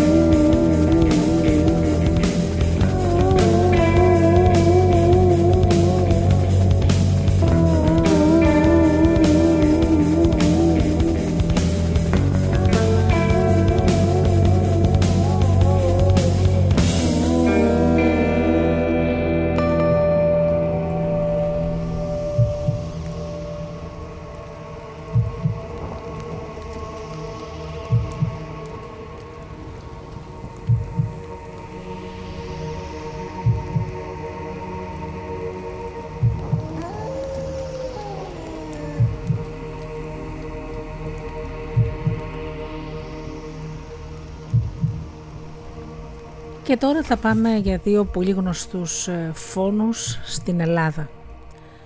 Πρώτα θα σας πω για τον φόνο του, του Αθανασόπουλου. Έχει χαρακτηριστεί ως το έγκλημα του αιώνα και όχι άδικα, αφού διέθετε όλα τα στοιχεία ενός θρίλερ και φοβερή αστυνομική πλοκή με πτυχές που ξετελίγονταν μέρα με τη μέρα, προκαλώντας σοκ και δέος στο Πανελλήνιο. Τα κυρίαρχα στοιχεία του ήταν το αβεσαλαίο μίσος, η απάνθρωπη εκδίκηση, οι έρωτες και τα πάθη, ενώ έλαβε διαστάσεις πανευρωπαϊκές, καθώς την υπόθεση κάλυψαν σχεδόν όλα τα μέσα μας ενημέρωσης στο εξωτερικό με πεσταλμένους στην Ελλάδα. Δημοσιεύτηκαν χιλιάδες ρεπορτάζ, άρθρα, επιφυλίδες, χρονογραφήματα, απόψεις εγκληματολόγων και άλλων ειδικών, ενώ ανέβασαν επιθεωρήσεις και παραστάσεις στο θέατρο σκιών. Γράφτηκαν επίσης σατυρικά ποίηματα, καθώς και το διάσημο τραγούδι του Ιάκωβου Μοντανάρη που τραγούδισε σε πρώτη εκτέλεση ο Αντώνης Διαματίδης, ο Νταλκάς και τραγουδήθηκε τα επόμενα χρόνια όσο κανένα άλλο σχετικά με το έγκλημα. Τραγουδείται ακόμα και σήμερα στα ρεμπετάδικα και σε άλλα παρεμφερή κέντρα διασκέδασης. Είναι το γνωστό σε όλους «Καημένα Θανασόπουλε, του Σούμελε να πάθεις από κακούργα πεθερά». Είναι λοιπόν ο εργολάβος Δημήτρης Αθανασόπουλος, ο οποίος δολοφονήθηκε από την πεθερά τη σύζυγο και την οικιακή βοηθό του και ένα ανιψιό της πεθεράς, οι οποίοι μάλιστα μετά την δολοφονία επιχείρησαν να κάψουν το πτώμα χωρίς να το καταφέρουν. Έτσι το τεμάχισαν τοποθετώντας το σε δύο κομμάτια, σε δύο τσουβάλια που παταπέταξαν στον ποταμό Κυφισό και στη συνέχεια έκαναν ότι δεν γνωρίζουν τίποτα, κλαίγοντας μάλιστα για το χαμό του ανθρώπου τους. Και όταν άρχισε να ξετυλίγεται το κουβάρι και να εξηχνιάζεται το αποτρόπιο έγκλημα, οι τέσσερις τους αλληλοκατηγορούσαν ο ένας τον άλλον για να αποφύγουν τις συνέπειες. Τελικά η σύζυγος και η πεθερά καταδικάστηκαν σε θάνατο. Η, η οικιακή βοηθός σε ισόβια και ο ανιψιό που είχε εγκλειστεί στο δημόσιο ψυχιατρίο σε κάθεξη 20 ετών. Όμως οι δύο θανατοποιητήσει δεν εκτελέστηκαν αφού τους απονομήθηκε χάρη από την τότε κυβέρνηση Τσολάκογλου όπως και σε άλλους καταδίκους και έτσι έμειναν μόνο 10 χρόνια στη φυλακή πριν ε, γίνει ε, η, η έξοδός τους χαριστική. Ας πούμε όμως ε, μερικά αναλυτικά στοιχεία για την υπόθεση. Δράστες λοιπόν ήταν η Σοφία Κάστρο Αθανασοπούλου, 22 ετών, νοικοκυρά, σύζυγος του Αθανασοπούλου. Τη φώναζαν Φούλα και είχε γεννηθεί το 1908 στην Κεφαλονιά. Επρόκειτο για μια πανέμορφη κοπέλα, όπως έλεγαν τότε, που ακόμα και ο διευθυντής των φυλακών την αγάπησε παράφορα και ήθελε να την παντρευτεί. Η Άρτεμις Κάστρο, γνωστή ως Τέμις ή Ντέμι, σύζυγος Γεωργίου, 45 χρόνων μοτίστρα, μάνα της Φούλας και πεθερά του θύματος. Είχε γεννηθεί και αυτή το 1886 στην Κεφαλονιά. Ο Δημήτρης Μοσκιός του Περικλή, 18 χρονών, ανιψιός της Δέμης. Είχε γεννηθεί το 1913 και αυτός στην ε, Κεφαλονιά. Η Γενούλα Μπέλου του Χρήστου, 35 ετών, από την Ήπειρο, οικιακή βοηθός. Είχε γεννηθεί το 1896. Τραγικό θύμα ο Δημήτρης Αθανασόπουλος, 35 χρονών, εργολάβος οικοδομών και διαφόρων άλλων έργων. Μίμη τον φώναζαν και είχε γεννηθεί το 1895 στο χωριό Αναβρετός της Αρκαδίας, το οποίο μέχρι σήμερα, το, μέχρι το 1927, λεγόταν Γαρδίκη. Το Ζεύγος είχε αποκτήσει και τέσσερα παιδιά, από το οποίο το πρώτο, ένα κοριτσάκι, πέθανε σε λίγους μήνες μετά τη γέννησή του. Α δούμε λοιπόν πρώτα τα γεγονότα. 7 η ώρα το πρωί της 3η 6 Ιανουαρίου 1931, ανήμερα της εορτής των Θεοφανίων, ένα μικρό αγόρι, ο Γιάννης Γκαβές, επέστρεψε στο σπίτι του από μια γειτόνισσα, στην οποία τον είχε στείλει η μητέρα του για να πάρει ένα μικρό μήλο του καφέ. Ενώ περπατούσε στην περιοχή Κοκαλάδικα, κοντά στη γέφυρα Τρίμη στον Κυφισό, δύο τσουβάλια πεταμένα σε ρηχό σημείο του ποταμού κίνησαν την περιέργεια στο παιδί. Πλησιάζοντας, όσο γινόταν, ξαφνιάστηκε και όπως έλεγε αργότερα, τρομοκρατήθηκε. Από, τα, από το ένα από τα δύο σακιά εξήχε ένα ανθρώπινο χέρι. Φωνάζοντας, έτρεξε στη μητέρα του και να, άρχισε να μιλάει για όσα είδε. Έσπευσαν τότε γρήγορα η μάνα, ο πατέρας του παιδιού, που ήταν αγροφύλακα στην περιοχή, καθώς και γείτονες που άκουσαν τις φωνές του. Και πλησιάζοντας την κήτη του Κυφισού, είδαν και αυτά τα δύο τσουβάλια και το χέρι που εξήχε. Αμέσως κάλασαν τότε την νεοσύστατη αστυνομία πόλεων που ακολούθησε μεγάλη κινητοποίηση αφού στο σημείο έφτασαν αστυνομικοί της Γενικής Ασφάλειας, του τοπικού αστυνομικού τμήματος, καθώς και ιατροδικαστής, ενώ άρχισε επίσης να σειραίει πλήθος γειτόνων και παραστικών που ήθελαν να δουν το φοβερό έγκλημα. Στο μεταξύ, ο πατέρας του παιδιού, ο γροφύλακας Νίκος Γκαβές και δύο από τους περαστικούς, ο επιπλοποιός Στέλιος Αμαρτζής και ο ολοχρωματιστής Νίκος Νίκας, είχαν ήδη κατέβει από την όχθη στο σημείο με τα τσουβάλια και τα περιεργαζόταν περιμένοντας την άφηξη των αστυνομικών. Ο διοικητής της ασφάλειας, Αριστοτέλης Κουτσουμάρης και δύο αξιωματικοί του άνοιξαν τελικά τα σακιά και αντίκρισαν το αποτρόπιο θέαμα.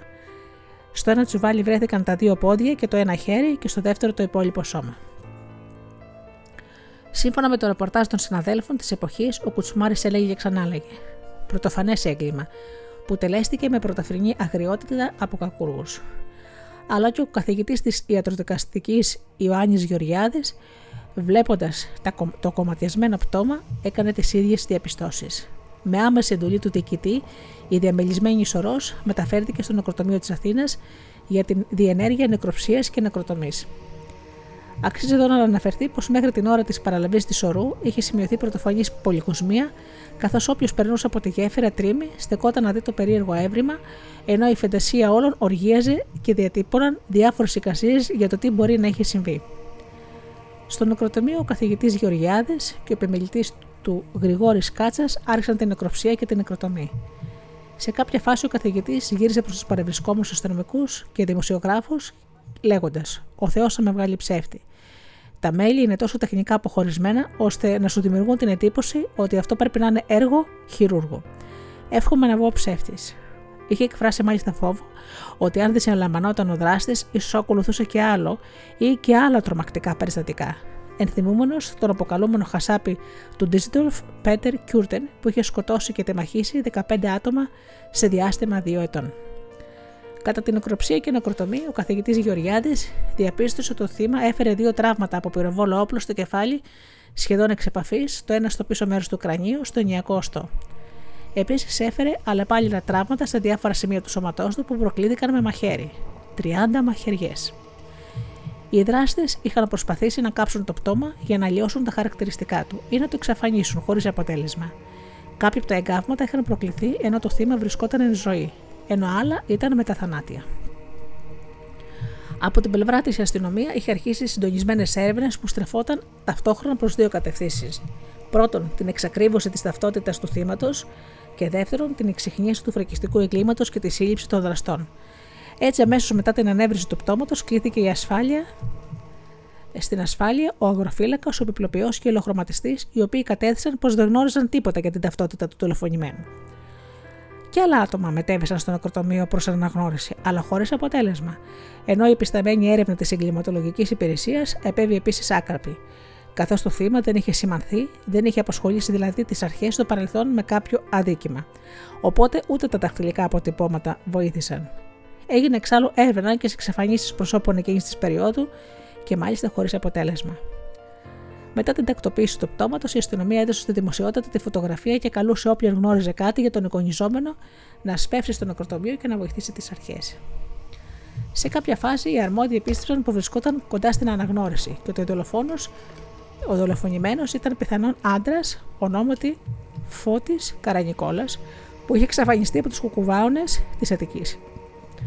Η σύζυγός του έφτασε έντρομε και σε κακό χάλι στο νεκροτομείο προκειμένου να διαπιστώσει πως αν αυτός που είχε δει στις εφημερίδες και έμοιζε κάπως με τον άντρα της ήταν πράγματι εκείνος. Όταν όμως το πλησίασε, πήρε μια βαθιά αράσα και είπε: Όχι, δεν είναι ο άντρας μου. Αυτό το επιβεβαίωσε και ο αδερφός του Καρανικόλα που βρέθηκε στο νεκροταμείο την ίδια ώρα. Ωστόσο, ένας ανθυπομήρεχος της τότε χωροφυλακής, ο Κώστας Τεμπακόπουλος, είδε επίσης τη φωτογραφία στις εφημερίδες και του φάνηκε πως κάπου γνώριζε τον εικονιζόμενο. Πήγε και αυτός στο νεκροτομείο και βλέποντας τη σωρό, είπε πιθανότητα να πρόκειτο για τον εργολάβο Δημήτρη Θανασόπουλο.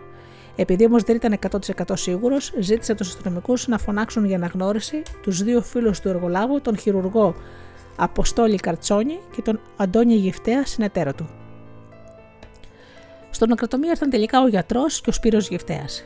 ο αδερφός του Αντώνη, οι οποίοι αναγνώρισαν αμέσως το πτώμα χωρίς διδαγμό, λέγοντας με βεβαιότητα πως ο νεκρός ήταν ο Αθανασόπουλος. Μάλιστα, ο Καρτσόνη έδειξε στους αστυνομικούς παλαιό τραύμα που έφερε ο δολοφονημένο από τότε που είχε πέσει θύμα ληστεία στην περιοχή του πρώτου νεκροταφείου και ο ληστή τον είχε τραυματίσει με μαχαίρι στην ομοπλάτη. Τα τραύματα τα είχε ρέψει ο ίδιος ο Καρτσόνη στην κλινική που διατηρούσε στην οδό Γερανίου στην περιοχή της Ομόνιας. Αφού έγινε λοιπόν γνωστή η ταυτότητα του θύματος, οι αρμόδιοι αστυνομικοί της ασφάλειας άρχισαν να καλούν προς εξέταση τους ύποπτους. Πρώτος μάλιστα ήταν ο ίδιος ο Γιαρτό ο Καρτσόνη και στενός φίλος και κουπάρος του Θανασόπουλου για τον απλούστατο λόγο ότι ο ιατροδικαστή είχε εκφράσει υπόνοια πως ο τεμαχισμό του πτώματος είχε γίνει από άτομο με γνώσεις χειρουργικής.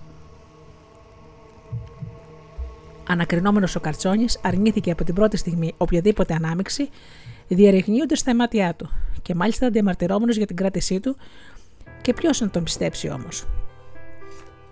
Ο διοικητής και εξωματική της ασφάλειας που χειριζόταν την υπόθεση φερόταν πεπισμένοι ότι είχαν στα χέρια τους το φωνιά του εργολάβου, ενώ η σύλληψη του Καρτσόνη ως ύποπτου δημοσιεύτηκε στα έκτακτα παραρτήματα των εφημερίδων της εποχής, που βέβαια ενημέρωναν διαρκώς το αναγνωστικό κοινό τους για κάθε εξέλιξη της εκλογιστική υπόθεσης.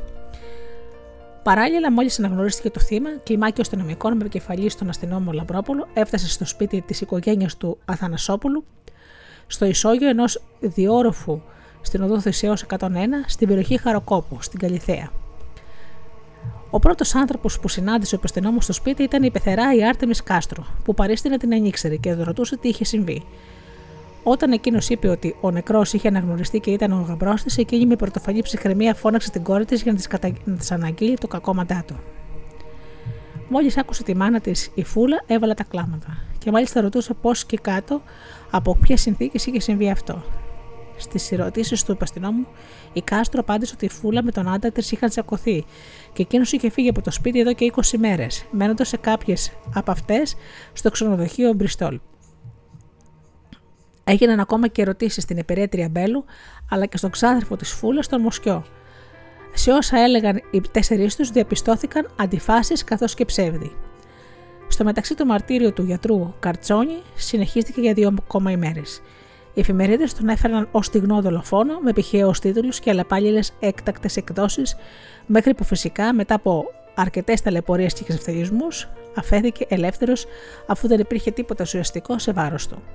Σε μια από τις τελευταίες καταθέσεις του είχε αποκαλύψει το εξής. Το βράδυ του Σαββάτου 3 Ιανουαρίου του 1931 είχε συναντηθεί σε ζητηστιατόριο στο μεταξουργείο με τον Αθανασόπουλο και τον Σπύρο Γυφτέα, αδερφό του συνεταίρου του Αντώνη Γυφτέα. Οι τρεις τους παρέλαβαν από το σπίτι τους δύο γυναίκες, μάνα και κόρη ηλικίας 37 και 18 ετών, αντίστοιχα και όλοι μαζί τράβηξαν για το σεπαρέ του Γεμενάκη στο Παλαιό Φάληρο, όπου διασκέδαζαν έως αργά. Επιστρέφοντας από το Παλαιό Φάληρο, τις πρώτες πρωινές ώρες, άφησαν πρώτα τον Αθανασόπουλο στο σπίτι του στη Θησέω και ύστερα οι δύο τους με το γευτέα συνόδευσαν τις γυναίκες στο σπίτι τους και μετά επέδευσαν και αυτοί στα δικά τους σπίτια. Από την ώρα εκείνη ο γιατρός ανέφερε ότι δεν είχε ξαναδεί τον Αθανασόπουλο. Μάνα, Ισμήνη και κόρη Δανάη κλήθηκαν στην ασφάλεια και έδωσαν καταθέτησης επιβεβαιώντα του ισχυρισμού τους ισχυρισμούς του γιατρού, όπως εξάλλου και ο Σπύρος Γυφτέας. Έτσι ο κλειός άρχισε να στενεύει γύρω από τα τέσσερα μέλη της οικογένειας του Θανασόπουλου. Αστυνομικοί που μιλούσαν κατά τα διαστήματα με τον Μοσκιό και την Μπέλο πιθανολογούσαν πλέον πως το έγκλημα είχε διαπραχθεί μέσα στο σπίτι του και τα στοιχεία άρχισαν σιγά σιγά να συσσωρεύονται, δείχνοντας επίσης προς αυτή την κατεύθυνση. Αξιωματικός που πραγματοποιούσε έρευνα στο σπίτι για δεύτερη φορά, παρατήρησε ότι ένα κομμάτι σπάγκου που είχε εντοπίσει πίσω από την πόρτα της αποθήκης ήταν του ίδιου τύπου με το σπάγκο που είχαν χρησιμοποιήσει οι δράστες για να ράψουν τα δύο τσουβάλια με το πτώμα.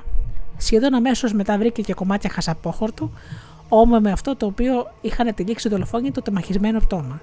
Ενώ στην αυλή κοιλίδε αίματο για τις οποίες η Κάστρος ισχυρίστηκε πως προερχόταν από μια γαλοπούλα που είχαν σφάξει πριν λίγες μέρες. Στην πραγματικότητα δεν είχαν σφάξει καμιά γαλοπούλα βέβαια. Στο σπίτι εξάλλου ανεβρέθηκε μια σκισμένη φωτογραφία του Θανασόπουλου καμένη με τσιγάρο στο πρόσωπο και μια κοιλίδα αίματος από την οποία κάποιος είχε αφαιρέσει τα μάτια με καρφίτσα. Αυτά τα ευρήματα βοήθησαν καθοριστικά στην εξυχνίαση της τυγερή δολοφονίας και στη συλλήψη των δραστών.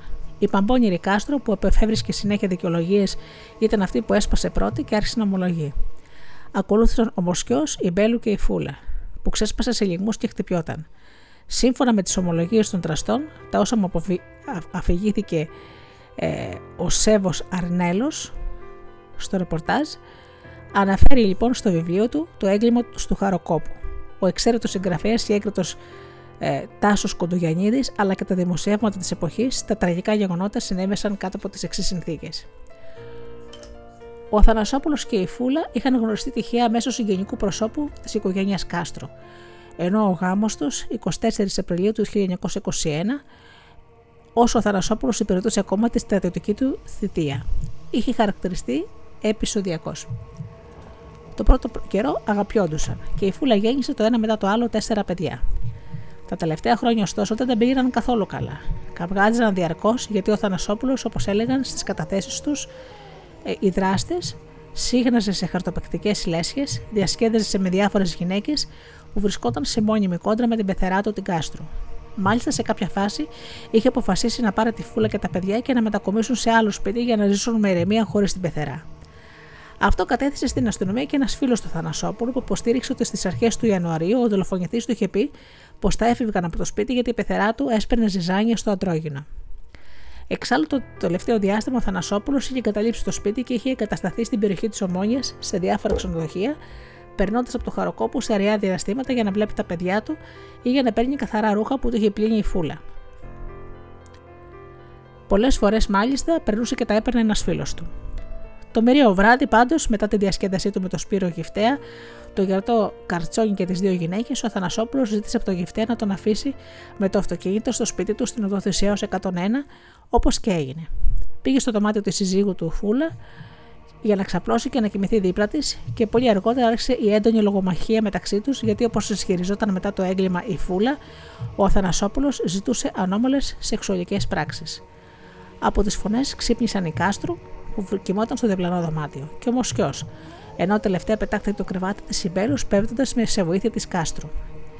Η Κάστρο μόλις στην πονηριά έκανε το αδύνατα δυνατά για να εξωθήσει τον ανιψιό της Μοσκιό να επιτεθεί στον Αθανασόπουλο και να κορέσει έτσι η ίδια το αίσθημα μίσους και εκδίκησης που έτρεφε εναντίον του γαμπρού της.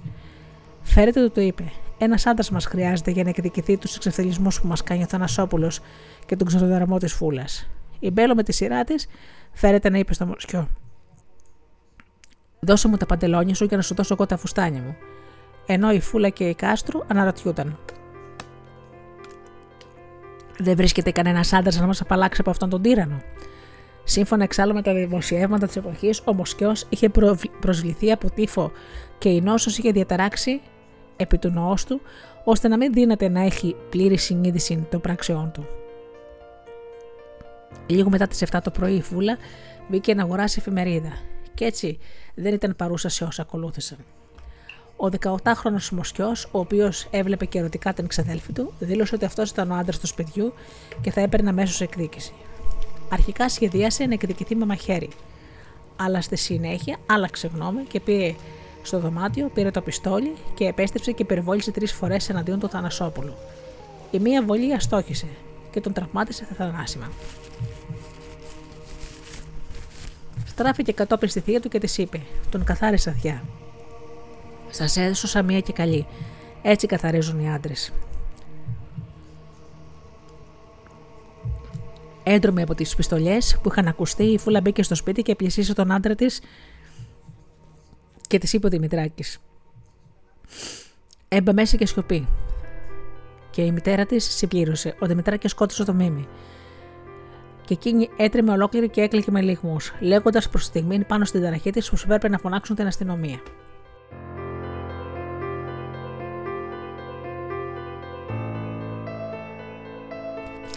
Ό,τι κάναμε τον ξαδερφό σου, το κάναμε για να σε σώσουμε και να σε γλιτώσουμε από αυτό το τέρας, είπε επιτακτικά και ψύχραμα η Κάστρο. Η φούλα όμως δεν ησύχαζε και έτσι η μάνα της της έδωσε ένα δυνατό χαστούκι. Ύστερα η Μπέλο την οδήγησε στο δωμάτιο των παιδιών που στο μεταξύ είχαν ξυπνήσει για να δικαιολογήσουν τη φασαρία. Είπαν ότι ο Δημητράκης και ο Μοσκιό μαλώνανε με τον μπαμπά. Λίγο αργότερα ο Μοσκιό και η Μπέλο έπιασαν τον Αθανασόπουλο, ο πρώτος από τους ώμους και η δεύτερη από τα ποδάρια και τον τοποθέτησαν σε μια κουβέρτα και τον έστεραν μέχρι το μπάνιο. Ενώ η Κάστρο έδωσε οδηγίες στην υπηρέτρια ε, να καθαρίσει όλα τα αίματα. Το μεγάλο πρόβλημα ήταν τι θα έκαναν το πτώμα. Η ώρα είχε πάει 8 το πρωί και η Κάστρου, σαν να μην συνέβαινε τίποτα, ανέβηκε στον πάνω όροφο της στο σπίτι της γειτόνιας του Παπαδάκη, δίθεν για να πιει καφέ Αν και στην πραγματικότητα ήθελε να μάθει αν είχαν ακούσει τους πυροβολισμούς και αν γενικότερα είχε αντιληφθεί την φασαρία στο ισόγειο.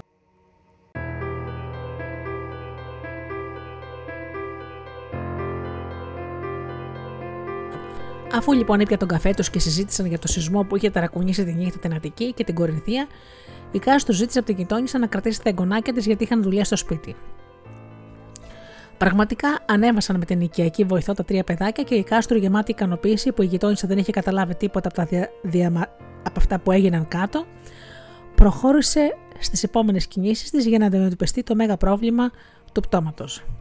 Έτσι οι ίδιοι, ο Μοσιό και η Μπέλο, σήκωσαν το πτώμα, το έβαλαν σε μια σκάφη και το μετέφεραν στο δωμάτιο των παιδιών. Στη συνέχεια η Κάστρο έδωσε χρήματα στην Μπέλο για να αγοράσει τρεις οκάδες συνόπλωμα που θα τους χρησιμεύει για να το κάψουν. Πράγματι, οι τρεις τους προχώρησαν στην εφαρμογή του σχεδίου. Ο Μοσκιό περιέλωσε το, το, το, το, πτώμα με ενόπνευμα και έβαλε φωτιά. Όμως το πτώμα του άτυχου εργολάβου δεν κεγόταν.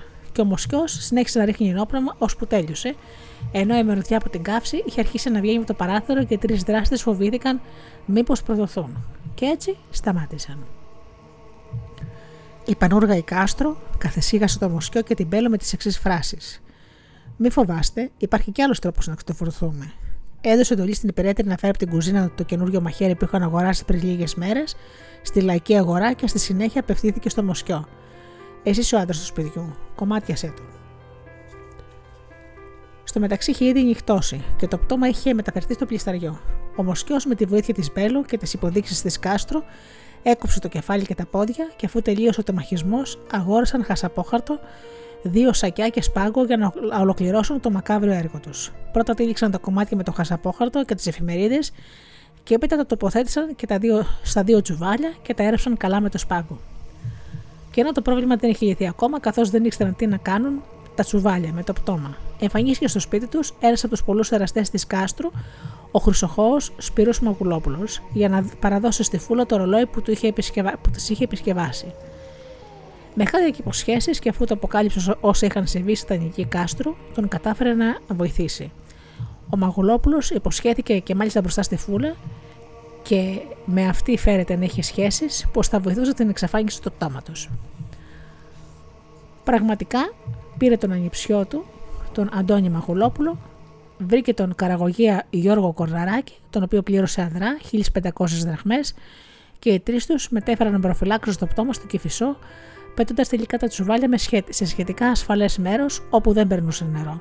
Ενώ ο Μαγουλόπουλος ζήτησε φυσικά από τους υπόλοιπους δύο να μην μιλήσουν πουθενά για όσα έμαθαν και είδαν.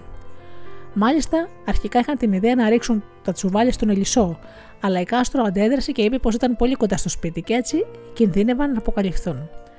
Ανήμερα των φώτων όμως, ο μικρός Γιάννης Γκαβέ, όπως είπαμε πιο πριν, περνώντας από την περιοχή, είδε τα τσουβάλια με το περίεργο περιεχόμενο και ενημέρωσε τους γονείς του, οδηγώντας στην αποκάλυψη των τραγικών συμβάτων.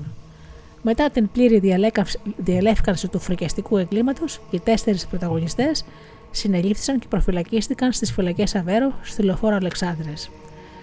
Όπου σήμερα βρίσκεται ο Άριος Πάγος στο Εφετείο Αθηνών και άλλες δικαστικές υπηρεσίες. Οι υπόλοιποι τρεις κατηγορούμενοι οδηγήθηκαν στις φυλακές στη Συγκρού. Τα τρία παιδάκια που τα κρατούσε η γειτόνισσα Παπαδάκη του Πάνω Ρόφου τα παρέλαβε η γιαγιά τους Κατίνα Θανασοπούλου και τα πήγε στο χωριό το αναβρετό Αρκαδίας για να τα μεγαλώσει.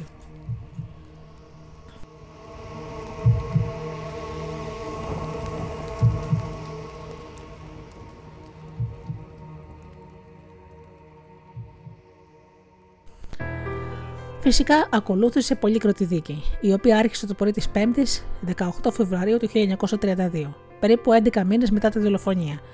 Ενώ η απόφαση εκδόθηκε στις 3.30 τα ξημερώματα της 5η 24 Μαρτίου 1932. Τη δίκη παρακολούθησαν πλην των Ελλήνων και πολλοί δημοσιογράφοι που κατέβασαν από διάφορες χώρες της Ευρώπης λόγω του τεράστιου ενδιαφέροντος που παρασύωζε η υπόθεση. Πλήθη κόσμου συνέρεαν τις μέρες που συνεδρίαζε το κακοργοδικείο μέσα και έξω από την αίθουσα της οδού Σανταρόζα, με πολλούς από, περί... από τους περίεργους θεατές και παραστικούς να διοχάρουν και να απειλούν τους κατηγορούμενους. Αρκετές φορές μάλιστα προσπάθησαν να τους λιτζάρουν και κυρίως την αποκαλούμενη κακούργα πεθερά της Κάστρο. Στο εδόλιο του κατηγορουμένου κάθισαν 7 άτομα. Η Κάστρο, η Φούλα, ο Μοσκιός, η Μπέλου, ο Σπύρος Μαγουλόπουλος, ο ανιψιός του Αντώνη Μαγουλόπουλος και ο Καραγωγέας Γιώργος Κορναράκη. Περισσότερα από 50 μάρτυρες κατηγορίε και υπεράσπισης εξετάστηκαν κατά τη διάρκεια της οκροματικής διαδικασίας και όταν έφτασε η ώρα των απολογιών, η Κάστρο τα πήρε όλα πάνω του, υποστηρίζοντας ότι μόνο αυτή έφταιγε και κανένας άλλος, ζητώντας από τον πρόεδρο και τον εισαγγελέα να την καταδικάσουν σε θάνατο. Σε επίμενο ερωτήσεις του Προέδρου και του Δικαστηρίου για τη σκηνή του φόνου, η Κάστρο απάντησε. Κύριε Πρόεδρε, η κόρη μου εκείνη τη βραδιά ήταν άρρωστη. Ήρθε πιωμένος και τη συζητούσε να υποκύψει στα γούστα του. Εκείνη αρνήθηκε και άρχισε καυγάς. Τη χτύπησε και η φούλα σηκώθηκε σαν τρελή φωνάζοντας: Σώστε με από αυτό το μαρτύριο, δεν αντέχω άλλο. Και εμείς την σώσαμε, κύριε Πρόεδρε. Ενδιαφέρον όμως έδειξαν και όλα τα μέσα ενημέρωσης εκείνης της εποχής για την υπολογία της φούλας, η οποία έγινε σε άπτεστη καθαρεύουσα. Είπε μεταξύ άλλων: Με παντρεύτηκε χωρίς τη θέλησή μου, και όμως τον αγάπησε. Εγώ φρόντιζα για το μέλλον του και εκείνος με ύβριζε και με έδερνε. Και τα, δαχτυλ... και τα δαχτυλίδια μου ακόμη τα έβαλε ανέχειρο δια να χαρτοπέζει στις λέσχες. Ο πρόεδρος επέμενε για την ώρα του φόνου και η φούλα απάντησε. Ο Μακαρίτης, ελθόν στην οικία, κατεκλήθη δίπλα μου. Με εξύπνησεν και ήρχισεν τα στοπία. Εθοποί προχώρησαν υπερβαλλόντως και ζήτησε να ασκήσει τα συζυγικά αυτού δικαιώματα. Ούσα ασθενή αρνήθη και ως εκ τούτου προεκλήθη μεταξύ, σκηνή μεταξύ εμού και του συζύγου μου. Ούτως απεπειράθη να μεταχειριστεί βίαν. Έξαλλος μη έσχισε τη νυχτικιά και ημίγυμνο καταβάλλω τεράστια προσπάθεια, διέφυγον των, χειριό, των χειρών του και απομακρύνθην της κλίνης κραυγάζουσα. Απαλλάξτε με από το μαρτύριο αυτό. Σε άλλο σημείο της απολογίας είπε: Επήγα να αγοράσω εφημερίδα και έγινε το κακό. Γυρνώντας, άκουσα ένα περίεργο κρότο και μέσα πολύ θόρυβο. Είδα τον εξαδελφό μου να βγαίνει με ματωμένα ρούχα. Η μητέρα μου είπε: Έμπα μέσα και σιωπή. Ο Μοσκιό σκότωσε το μίμη. Έξα λίγο βάζοντα φωνάς. Ένα πόλισμαν, ένα πόλισμαν. Η μητέρα μου ξαγριώνεται και μου δίνει δύο-τρία σκαμπίλια τόσο δυνατά ώστε με ζάλισαν. Και μου επανέλαβε: Κοίταξε να ησυχάσεις και μην μιλήσεις διόλου και μας προδώσεις. Ό,τι κάναμε, το κάναμε για να σε σώσουμε. Σκέψου ότι πρόκειται για τη μητέρα σου και τον πρώτο ξαδερφό σου. Ο Μοσκιό, ο οποίος κατά τη διάρκεια της προσ... προφυλάκησής του οδηγήθηκε στο τρομοκαίκι και το νοσοκομείο, προσκόμισε στο δικαστήριο δύο γνωματεύσει από ψυχίατρου για την κακή κατάσταση της υγείας του. Και έτσι δεν απολογήθηκε, αλλά απάντησε μόνο σε λίγες ερωτήσεις όσο το επέτρεπε η κατάστασή του. Καθ' όλη τη διάρκεια της δίκης έμενε σκημένο πάντοτε με τους αγκόρου ακουμπισμένου στα γόνατα και έφτιανε διαρκώς στο δάπεδο. Του, φαινόταν, του γινόταν παρατηρήσεις, αλλά εκείνος λόγω της κατάστασής του ήταν σε άλλο κόσμο. Η Μπέλο ανάμεσα στα άλλα είπε στην απολογία της: Έκανα ότι με διέταξαν οι κυρίες μου. Υπηρέτρια ήμουν. Έπρεπε να κάνω ό,τι μου έλεγαν, ό,τι με διέταξαν. Τελικά το δικαστήριο εξέδωσε την απόφαση καταδικάζοντας σε θάνατο την Αρτέμιδα Κάστρο, την Πεθερά, τη Σοφία, η Φούλα Θανασόπουλου, σύζυγο, η, εκεί, η οικιακή βοηθός Γιανούλα Χρήστου Μπέλου καταδικάστηκε σε ισόβια, ο ανιψιός Δημήτριος Περικλέος Μουσιό σε κάθερξη 20 ετών, ενώ στον Σπύρο Μαγουλόπουλο επιβλήθηκε φυλάκιση 18 μηνών, η Αντώνιος και Μαγουλόπουλος, η Αντώνιος Μαγουλόπουλος και Γιώργος Κορναράκης, ο Καραγωγέας, κριθήκαν αθώοι. Οι τρεις γυναίκες οδηγήθηκαν στις φυλακές Αβέρο, όπου μάλιστα ο διευθυντής των φυλακών θα απόθηκε από τα κάλλη της φούλας και την αγάπησε παράφορα, με αποτέλεσμα εκείνη να περνάει πολύ καλά ως έγκλειστη. Μέσα στις φυλακές γνωρίστηκε με μια διαβόητη συγκρατούμενή της, τη συνομιλική της Κούλα Χριστοφιλέα, ηγετικό μέλος της συμμορίας Ορκαμβόλ που λίστευε και σκότωνε θύματα. Περί τα μέσα Ιουλίου του 1941, το Συμβούλιο Χάριτος έδωσε χάρη σε πολλούς φυλακισμένους για την αποσυμφόρηση των φυλακών και έτσι αποφυλακίστηκαν όλοι οι καταδικασέντες για την υπόθεση Θανασόπουλου. Επίσης, αφέθηκε ελεύθερη και η Κούλα Χριστοφιλέα. Η Φούλα, παρά τις υποσχέσεις που έδινε στον διευθυντή των φυλακών, αρνήθηκε να τον παντρευτεί. Αγάπησε και παντρεύτηκε ένα αξιόλογο συνταγματάρχη με πλούσια πολεμική και εθνική δράση και οι δυο τους έζησαν ευτυχισμένοι. Πέθανε το 1974 από ανακόπε καρδιάς. Η Κάστρο είχε πεθάνει νωρίτερα, το 1956, μετά από βαριά ασθένεια που την ταλαιπώρησε για μεγάλο χρονικό διάστημα. Ενώ ο Μοσκιό απεβίωσε τον Ιανουάριο του 1936 από φυματίωση των αντέρων μέσα στις φυλακές Συγκρού. Η Μπέλο με τη βοήθεια της Κάστρου καλοπατρεύτηκε ένα μεσήλικα κεφαλονίτη και έζησαν ευτυχισμένοι. Και Όπως είπαμε, γράφτηκε και ένα πολυσυζητημένο τραγούδι που έγραψε ο Μοντανάρης. Στο χωροκό που τα στενά, μια μικροπαντεμένη, σκότωσε τον άντρα της, βρέει δαιμονισμένη. Στον ύπνο που κοιμότανε μάνα και θηγατέρα, εβάλανε τον ανιψιό και του ρίξε τη σφαίρα. Και η φούλα τότε φώναξε: Μάνα μου, πώς παράζει; Και η μάνα της απάντησε: Πνίχτε τον και διατάζει. Βάλτε φωτιά και κάφτον και κάντε τον κομμάτια. Και μπρος τον πετάξουμε, μη μας δούνε μάτια. Το τραγούδι λοιπόν είναι αρκετά μεγάλο, έγινε επιτυχία και όπως είπαμε πολλές φορές ακόμα και σήμερα τραγουδιέται. Αυτή είναι η υπόθεση λοιπόν του εγκλήματος του Θανασόπουλου που συντάρεξε την Ελλάδα αλλά και το εξωτερικό.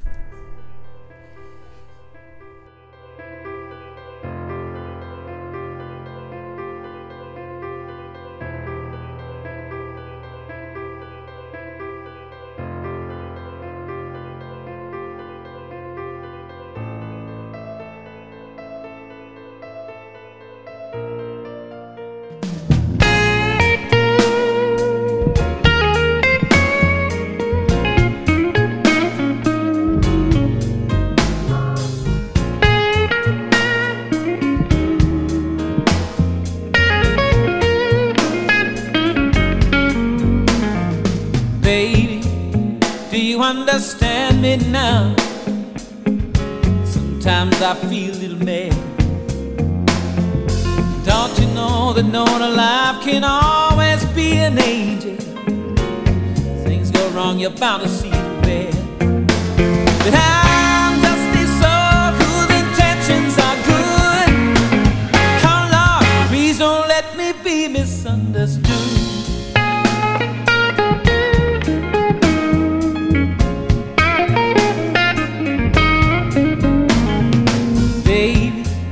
Sometimes I'm so carefree with the joy that's hard to hide.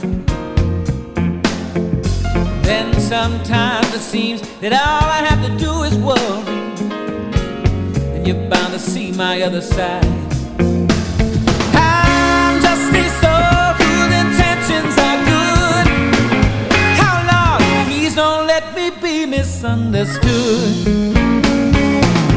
I see me you know that I never mean to take it out on you.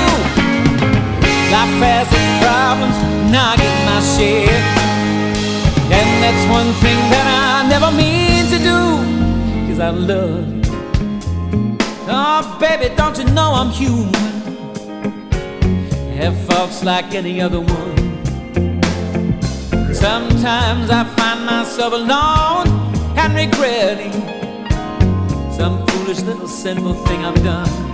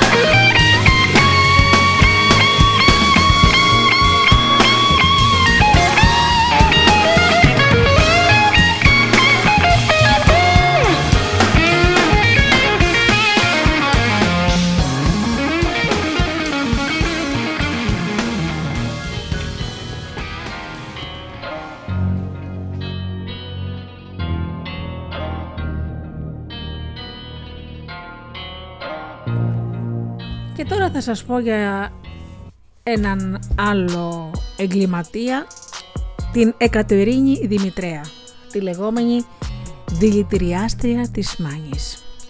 Δηλητηρίασε με παραθείο, μάνα, αδερφό, θεία και ένα πεντάχρονο αγοράκι και αποπεράθηκε να θανατώσει ένα τετράχρονο κοριτσάκι. Καταδικάστηκε τετράκι θάνατο και εκτελέστηκε. Οι αλλαπάλοι θάνατοι που σημειώνονται στο χωριό ήταν κάτι το προφανέ, προβληματίζοντα του αρμόδιους καθώς και τους κατοίκους των γύρω περιοχών που το συζητούσαν καθημερινά χωρίς κανείς να μπορεί να διανοηθεί τι κρυβόταν από πίσω. Εντελώς τυχαία, ο πρόεδρος της κοινότητας και ο αγροφύλακας ανακάλυψαν την αιτία του θανάτου των συγχωριανών τους, ρίχνοντας φως στη μυστηριώδη υπόθεση που στη συνέχεια εξηχνιάστηκε πλήρως από τη χωροφυλακή Καρδαμίλης. Οι θάνατοι είχαν προέλθει από παραθείο που χρησιμοποιούσε για να ξεκάνει τους Γοριανούς κάθε ηλικία μια 42χρονη διαβολεμένη νοικοκυρά που έμεινε στην ιστορία ως η δηλητηριάστρια της Μάνης ή η, η Ήενα της Μάνης.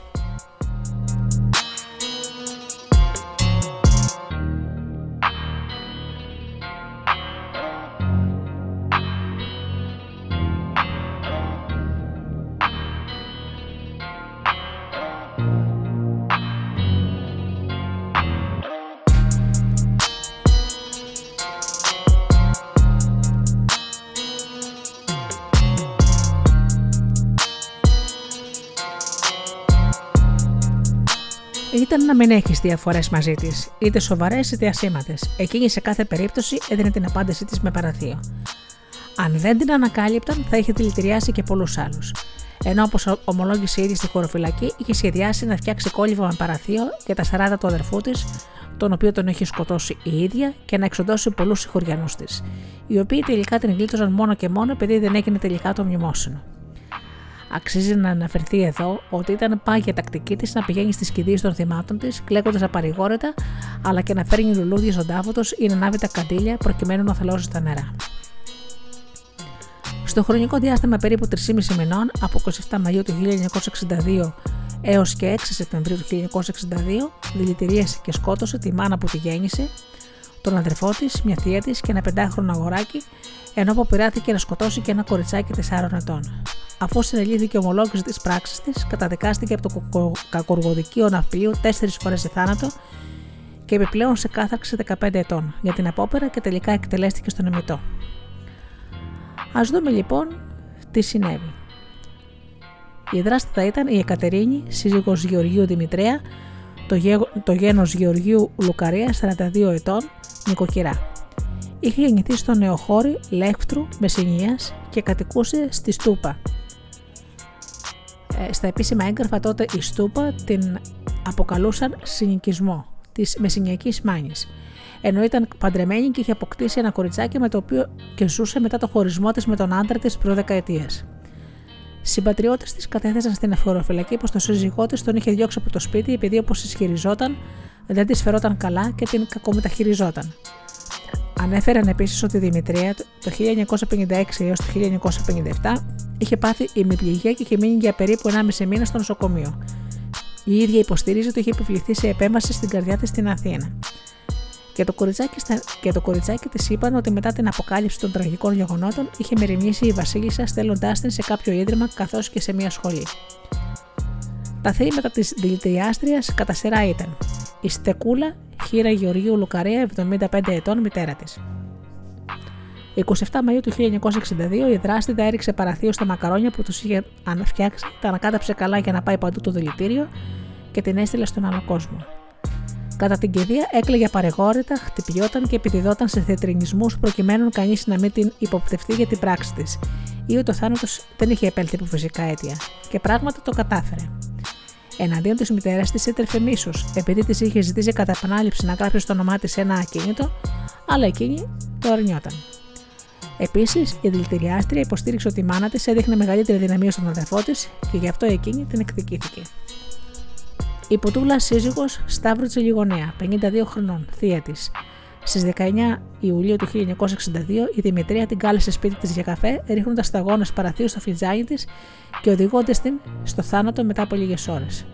Η δάστηρα τη μισούσε γιατί έδινε συμβουλές στον αδερφό της για, να, για τα περιουσιακά της στοιχεία. Ενώ πιο κάτω παρατίθεται κατάθεση του συζύγου με σχετικές λεπτομέρειες. Ο Κωνσταντίνος Λουκαρέας, 45 ετών, αδερφός της. Δύο μέρες μετά τη θανάτωση της Τσιλιγονέα, η δηλητηριάστρια κατέστρωσε σχέδιο εξόδευση του αδερφού της, ο οποίος μετά το θάνατο της μάνας του διεκδικούσε την περιουσία και της είχε διαμηνήσει ότι μετά τα 40 εκείνη θα έπρεπε να φύγει από το σπίτι στη Στούπα και να εγκατασταθεί στο νεοχώριο. Αυτή η, η αξίωση του αδερφού της ξεχυλίζει το ποτήρι και έτσι το βράδυ του έφτιαξε βραστές πατάτες, ρίχνοντας τη σελάτα παραθείου. Μόλις τελείωσε το φαγητό και εκείνος εκδήλωσε έντονα συμπτώματα δηλητηρίασης. Η Δημητρία άρχισε να φωνάζει και οι χωριανοί έτρεξαν και τον πήγαν στο νοσοκομείο της Καλαμάτας, προλαβαίνοντας το κακό. Νοσηλεύτηκε αρκετές μέρες και τελικά τη γλίτωσε. Στις 2 Αυγούστου του 1962 γύρισε στο χωριό και πήγε στο καφενείο για να ευχαριστήσει τους χωριανούς που με τη βοήθειά τους ε, τον είχαν σώσει. Χαρόμενος που είχε σωθεί, παρήγγειλε στην αδερφή του να του φτιάξει φαγητό για να γιορτάσουν το πρώτο βράδυ της επιστροφής του. Και εκεί τον περιποιήθηκε, ετοιμάζοντάς του ντοματοσαλάτα και τηγανίζοντα αυγά, ρίχνοντας αυτή τη φορά στο τηγάνι μπόλικο παραθείο, για να είναι σίγουροι για το αποτέλεσμα. Ανυποψίαστο ο αδερφός της έφαγε καλά, ήπια κρασί, ενώ μαζί του ήταν και ένας συγγενής που έφαγε μόνο σαλάτα και όχι αυγά επειδή νύστευε. Τον έσωσε η νηστεία. Αμέσως μετά το φαγητό, ο αδερφός της Δημητρέα ένιωσε φρικτούς πόνους και σε λίγη ώρα εξέπνευσε. Αξίζει να αναφερθεί εδώ ότι και τα αυγά που δεν ήθελε ο συγγενή, η Δημητρία τα έριξε σε ένα γάτο που μόλις τα έφεγε, ψόφισε. Η Δημητρία εμφανίστηκε στην κηδεία του αδερφού της με κραυγές και οδερμού και κανείς δεν υποψιάστηκε ότι ο θάνατος του, του Λουκαρέα οφειλόταν σε εγκληματική ενέργεια. Το μίσος για τον αδερφό της πάντως ήταν τόσο μεγάλο, ώστε κάποτε είχε στείλει ανώνυμο γράμμα στη χωροφυλακή αναφέροντας πως ο Κωνσταντίνος Λουκαρέας οπλοφορούσε και ζητώντας τους από τους χωροφύλακες να τον συλλάβουν. Ο γραφικός της χαρακτήρας αναγνωρίστηκε. Ο Ηλίας Πίτσουλας, ηλικίας μόλις 5 ετών, στις 6 Σεπτεμβρίου του 1962 του έριξε δηλητήριο στο λουκούμι που του πρόσφερε και τον θανάτωσε, επειδή μια μέρα νωρίτερα είχε φιλονικήσει με τη μητέρα του για ασήμαντο λόγο. Ο πατέρας του άτοχου παιδιού αναφέρει λεπτομέρειες στην κατάθεσή του. Η δάστηρα αποκοπεράθηκε επίσης να δηλητηριάσει ένα κοριτσάκι. Την Αθηνά, θηγατέρα Νικολάου Θωμαία ηλικίας 4 ετών. Στις 6 Σεπτεμβρίου του 1962 έριξε παραθείο σε μισό ρόδι και της πρόσφερε να το φάει η μικρή Αθηνά. Υπέστη τη λυτηρίαση, αλλά ευτυχώς σώθηκε χάρη την έγκαιρη επέμβαση των γιατρών και ο πατέρας του κοριτσιού είχε κάνει 20 μέρες νωρίτερα αυστηρές παρατηρήσεις στη λυτηριάστρια και εκείνη θέλησε να τον εκδικηθεί με τρόπο που γνώριζε πολύ καλά. Και της τετράχρονης Αθηνάς ο πατέρας αναφέρει τις πιο κάτω ε, λεπτομέρειες στην, στην κατάθεση που έκανε. Στο χωριό έλεγαν πως αν δεν την προλάβαιναν θα τους δηλητήριαζε όλους και δεν θα έφεραν κανένα ζωντανό. Ο πρόεδρος της κοινότητας και ο αγροφύλακας κατέθεσαν πως τυχαία αλλά και με έξυπνο τρόπο κατάφεραν να ανακαλύψουν τη δηλητηριάστρια και να ενημερώσουν τη χωροφυλακή, σώσοντας και τους υπόλοιπους χωριανούς. Για να δούμε λοιπόν τι κατέθεσε ο κτηματίας και πρόεδρος της κοινότητας νεοχωρίου Μαυροειδή Μαυροειδέα, 53 ετών. Εγώ είχα αποψιαστεί ότι η θάνατη δεν ήταν φυσική, γεγονός το οποίο είπα στο καφενείο που ψιαζόμουν τη Δημητρέα. Είχα πληροφορηθεί ότι η Δημητρέα είχε φιλονικήσει με τον Πίτσουλα την προηγούμενη του εγκλήματος και για κάτι παπούτσια. Η μητέρα της Δημητρέα παραπονιόταν ότι δεν μπορούσε να την υποφέρει επειδή την πίεζε να μεταφέρει στο όνομά της ένα μικρό παχτσέ και ένα ακίνητο που είχε. Στο αυτοκίνητο που μεταφέραμε το παιδί του Πιτσούλα στην Καλαμάτα για νεκροψία, μπήκε και η ίδια η Δημητρέα μέσα, η οποία κατέβηκε στη στούπα. Κατά τη διαδρομή, διαδρομή αυτή πήρε ένα μαντίλι που είχαμε σκεπάσει το πρόσωπο του παιδιού και σκουπίζαμε τους αφρούς που έβγαζε από το στόμα του. Κατά την άποψή μου, το πήρε μαζί της για να μην ανακαλυφθεί δηλητηρίαση από το μαντίλι. Από την οκροψία προέκυψε ότι το παιδί είχε δηλητηριαστεί. Πλέον σχημάτισε την πεποίθηση ότι αυτή το δηλητηρίασε. Σηκώθηκα και πήγα στο σπίτι της. Της είπα με τρόπο γιατί δηλητηρίασε το παιδί και εκείνη το αρνήθηκε. Επέμενε και της είπα ότι θα την βοηθούσε για να μην φοβάται. Όταν πίστηκε ότι θα τη βοηθούσαμε και κατάλαβε ότι δεν διέτρεχε κίνδυνο, μας ομολόγησε μόνη τα εγκλήματά της. Μας υπέδειξε που είχε πετάξει στο μπουκάλι με το δηλητήριο, το οποίο ευρέθη στο σημείο όπου ακριβώς μας υπέδειξε. Είχε στο σπίτι της ένα μπουκαλάκι υδράργυρο. Μόνης τη, χωρίς καμιά πίεση, ομολόγησε και τα εγκλήματά της στη συνέχεια στην χωροφυλακή. Ο αγροφύλακας και της περιοχής Νικόλος Ματζουνέας του Παναγιώτη, 36 ετών από τον Νεοχώρη, κατέθεσε τα εξής. Πήγαμε με τον πρόεδρο στο σπίτι της Δημητρέα. Τη βρήκαμε κάτω από μια καρδιά να τρώει κοτόπουλο με την κόρη της. Της είπαμε ότι το απόγευμα θα έλθουν στο χωριό μηχανήματα για να ανακαλύψουν ποιος έχει δηλητήριο. Εμείς αναφερόμαστε για το χωριό και για αυτήν ιδιαιτέρως να μας παραδώσει αν έχει δηλητήριο το πετάξουμε μακριά στη θάλασσα. Μας είπε ότι έχει λίγο στο προχωρητήριο, το οποίο και μας το παρέδωσε. Επίσης, σε ένα μέρος μέσα σε ένα βάτο είχε πετάξει ένα σπασμένο μπουκάλι πλακέ με το δηλητήριο. Την πήρα και πήγαμε στο μέρος αυτό και βρήκα το σπασμένο μπουκάλι. Μάζεψα τα τεμάχια και γυρίσαμε στο χωριό. Καθοδόν τη ρώτησα σχετικώς με το έγκλημα. Εκείνη με ρώτησε τι έγινε στην καλαμάτα με το παιδί του Πίτσουλα. Της είπα ψέματα ότι είχε κάτω στο λαιμό του καθίσει ένα κομματάκι κυδόνι. Και τότε εκείνη είπε: Είπα και εγώ, τι διάβολο, με τι σταγόνε που το έβαλα θα, πεθέ, θα πέθαινε. Φτάσαμε στον δρόμο βαδιστούντα σιγά σιγά και στον δρόμο μου ομολόγησε τα εγκλήματά της. Ο πρόεδρος πήγε στα, στα, τα πιστήρια στην Καρδαμίλη, τα παρέδωσε στον υποδιοικητή της χωροφυλακής και του ανέφερε τα όσα είχε πει η Δημητρία. Ήρθε λοιπόν στο χωριό ο υποδιοικητής, ο οποίος είπε στη Δημητρία ότι αυτός ενδιαφέρεται για αυτήν μαζί με τον πρόεδρο και με μένα, ότι θα τη βοηθήσει να μην τιμωρηθεί εάν πει την αλήθεια. Τελικά την κάλεσε ο υποδιοικητής στο γραφείο του Προέδρου της Κοινότητας και παρουσία του εισαγγελέα ομολόγησε όλα τα εγκλήματά της. Έτσι ξεχνιάστηκε η πολυκριτή υπόθεση της κατασουροή φώνησα της Μάγη. Για να δούμε τώρα πώς περιέγραψαν τη δηλητηρίαση των δικών τους ανθρώπων οι συγγενείς. Ο Ευάγγελος Σπίτσουλας, 38 χρονών, αγρότης, ήταν πατέρας του πετάχρονου που δηλητηριάστηκε από τη Δημητρία. Είπε συγκεκριμένα στην εξέτασή του. Εργαζόμουν στον παχτσέ μου με τη γυναίκα μου. Το δε παιδί μας έπαιζε εκεί κοντά. Πέρασε έξω από το σπίτι της Δημητρία, η οποία μόλις το είδε, το κάλεσε και του τούσε ένα λουκούμι και του λέει: Να πεις ότι το λουκούμι στο ο παππούς, ο οποίος όμως ήταν στα πρόβατα εκείνη την ώρα. Τρώγοντας το παιδί, το λουκούμι ήρθε κοντά μας και το είδε η μητέρα του και το ρώτησε ποιος του έδωσε ο λουκούμι και της απάντησε ότι το έδωσε ο παππούς του, όπως του είπε να πει η Δημητρέα, για να αποκρύψει το εγκλημά της. Ρωτήθηκε ο παππούς αν του είχε δώσει λουκούμι και είπε ότι δεν του έδωσε ούτε από τα μαγαζιά αγόρασε λουκούμι στο παιδί, ούτε κανένας άλλος το έδωσε όπως εξακρίβασε. Σε λίγο το παιδί είπε της μητέρας του πεινάει. Εκείνη του, του λέει να πάει να φωνάξει και τα αδερφάκια του να έρθουν να φάνε μαζί. Μόλις έφτασε, ζήτησε από τα αδερφάκια του νερό και άρχισε να τρέμει και να βγάζει ζεφρού από το στόμα. Τα αδερφάκια του το σήκωσαν στα χέρια και τον έφεραν. Μόλις το είδαμε, τρομοκρατηθήκαμε. Ρώτησε η μάνα του τι έχει. Δεν έχω τίποτα, μανούλα. Εν τω μεταξύ, η σπασμή του γινόταν μεγάλη. Οι αφροί από το στόμα του έβγαιναν περισσότεροι και σε 20 λεπτά της ώρας ξεψύχησε στην αγκαλιά της μανούλας του. Πήγα και έφερα γιατρό. Όταν ο γιατρός το βρήκε πεθαμένο, μας είπε να μην το θάψουμε γιατί θα του κάνει νεκροψία. Εμείς δεν υποψιαστήκαμε τίποτα. Η δε Δημητρία βρισκόταν εκεί κοντά μας και παρακολουθούσε τα πάντα. Εμείς νομίζουμε ότι το παιδί πέθανε από ένα κεδόνι που είχε φάει το οποίο θα είχε σκουλίκι. Ο γιατρός όμως υποψιάστηκε, διότι είχαν προηγηθεί και άλλοι θάνατοι στο χωριό. Εκ της νεκροψίας διαπιστώθηκε ότι το παιδί πέθανε από δηλητηρίαση. Συνελήφθη η Δημητρία ως ύποπτη, η οποία ομολόγησε ότι αυτή δηλητηρίασε το, με παραθείο το παιδί, στο οποίο το έβαλε μέσα στο λουκούμι, και διηγήθηκε λεπτομερώς που το, το έδωσε το λουκούμι και πώς ε, έβαλε το δηλητήριο. Μέχρι του εγκλήματο δεν είχαμε τίποτα με τη Δημητρία και μάλιστα με τον αδερφό της, τον οποίο δηλητηρίασε και αυτόν, τον είχαμε και εργαζόταν στο παξέ μας. Την πρώτη μέρα της πράξης είχε βιολογικήσει με τη γυναίκα μου, διότι έλεγε η Δημητρία ότι της είχε πάρει κάτι παντόφλες και όπως λένε, εγώ δεν το άκουσα. Της είπε: Θα μου το πληρώσεις, θα σε κάνω να κλάψεις από την καρδιά σου. Για τη Δημητρία ο Πίτσουλος απάντησε ως εξής. Η Φόνησα βρίσκεται από δεκαετία περίπου εν διαστάση με τον άντρα της και έμενε με τη μητέρα της και την κόρη της που είναι ηλικίας σήμερα 12-13 ετών. Άκουσα να λένε ότι η Δήμητρα φιλονικούσε τακτικά με τη μητέρα της διότι δεν της έγραφε στο όνομά της σε ένα παξέ. Τα είχε 400 τα μυαλά της Έκλαψε και αυτή για το θάνατο του παιδιού, όπως έκλαψε όλο το χωριό, όπως έκλαιγε για τους άλλους που δηλητηρίασε η κακούργα. Η γιαγιά του παιδιού Σταυρούλα Πίτσουλα μίλησε για το θάνατο του Άτι Γολία. Το κακόμερο το αγκονάκι μου το βρήκα πεθαμένο. Όπως μου είπαν, το παιδί το συνάντησε η κακούργα Δημητρία και του έδωσε ένα λοκούμι μέσα στο οποίο είχε βάλει δηλητήριο. Και του είπε να πει ότι το έδωσε ο παππούς του, δηλαδή ο άντρας μου. Το έγκλημα αυτό το έκανε Δημητρία από συλλοφθονία. Την προηγούμενη μέρα η Δημητρία μέλωσε με την ύφη μου, τη μητέρα του παιδιού, για να την εκδικηθεί, δηλητηρίασε το παιδί.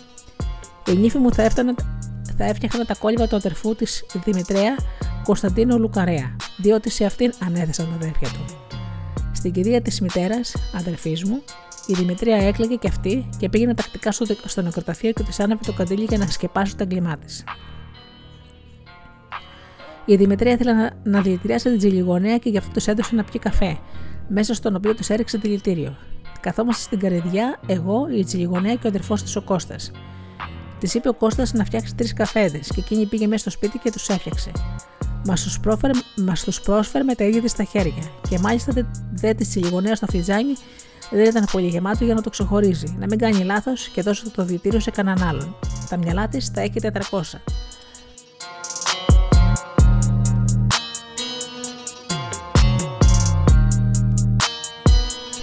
Ο Σταύρος τη Λιγονέα, 55 ετών, υποποδηματοποιό, αναφέρθηκε στις συνθήκες υπό τις οποίες η Δημητρία δηλητηρίασε τη σύζυγό του Ποτούλα. Είπε συγκεκριμένα. Εργαζόμουν στο μαγαζί μου και με ειδοποίησε ο Θεοδωροδακέας ότι η γυναίκα μου είναι σοβαρά άρρωστη. Ειδοποίησα αμέσως τον γιατρό, ο οποίος πήγε με μοτοσυκλέτα για να φτάσει γρηγορότερα και την βρήκε πεθαμένη. Εν τω μεταξύ έφτασα και εγώ και ο γιατρός μου είπε ότι ο θάνατος προήλθε από εγκεφαλική συμφόρηση και ότι όπου και αν βρίσκεται δεν μπορούσε να σωθεί. Εγώ το πίστεψα και δεν υποψιάστηκα τίποτα. Μέχρι τις 6 Σεπτεμβρίου δεν είχα υποψιαστεί τίποτα για το θάνατο της γυναίκας μου. Και μόνο όταν πέθανε το παιδάκι του Πίτσουλα, έμαθα ότι η γυναίκα μου είχε πιει καφέ στο σπίτι της Δημητρία λίγο πριν πεθάνει. Η γυναίκα μου έλεγε στον αδερφό της Δημητρία, Κωνσταντίνο Λουκαρέα, ότι μετά το θάνατο της μητέρας του, την οποία δηλητηρίασε η Δημητρία, είναι κληρονόμος του παιδιού της μητέρας του και να πάει να καθίσει σε αυτό και όχι να κάθεται σε μια παλιοκαλύβα που καθόταν. Καμιά άλλη αφορμή δεν είχαμε. Εξ αυτού φαίνεται μίσησε τη, τη γυναίκα μου η Δημητρία και τη δηλητηρίασε. Ο Νίκος Τομέας, 43 ετών, αγρότης πατέρας της μικρής Αθηνάς που γλίτωσε την τελευταία στιγμή το θάνατο, μίλησε για το περιστατικό και είπε: Το κοριτσάκι μου ήταν 4 ετών και που πειράθηκε να το δηλητηριάσει η Δημητρία γιατί της είχα κάνει παρατηρήσεις να μην μαζεύει στο σπίτι της τη μητέρα μου και να της βάζει ρουφιανιές.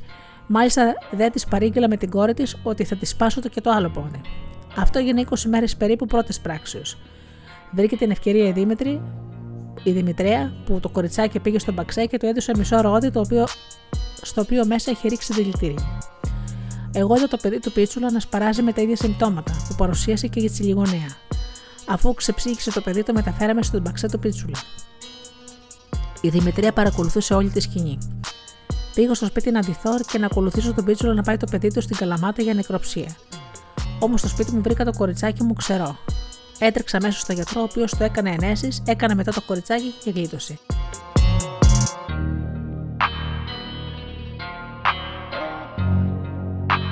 Όταν το κοριτσάκι συνήλθε, μας είπε ότι η κόρη της της Δημητρέα του έδωσε μισό ρότι και έφεγε. Αμέσως ο νους μου πήγε στη Δημητρέα ότι αυτή είχε δηλητηριάσει το κορίτσι μου και αποκαλύφθηκαν και τα εγκλήματά της, όπως το ομολόγησε και η ίδια. Ενώ στην προανάκριση στη χωροφυλακή Καρδαμίλης παρουσία αγγελέα κατέθεσε όλα τα περιστατικά με λεπτομέρειες, κατά την εκδίκαση της υπόθεσης στο κακοργοδικείο ναυπλίο, η Δημητρία ισχυρίστηκε ότι δεν θυμόταν τίποτα, προσπαθώντας με κάθε τρόπο να ελαφρύνει τη θέση της. Είδου λοιπόν τι είχε απολογηθεί.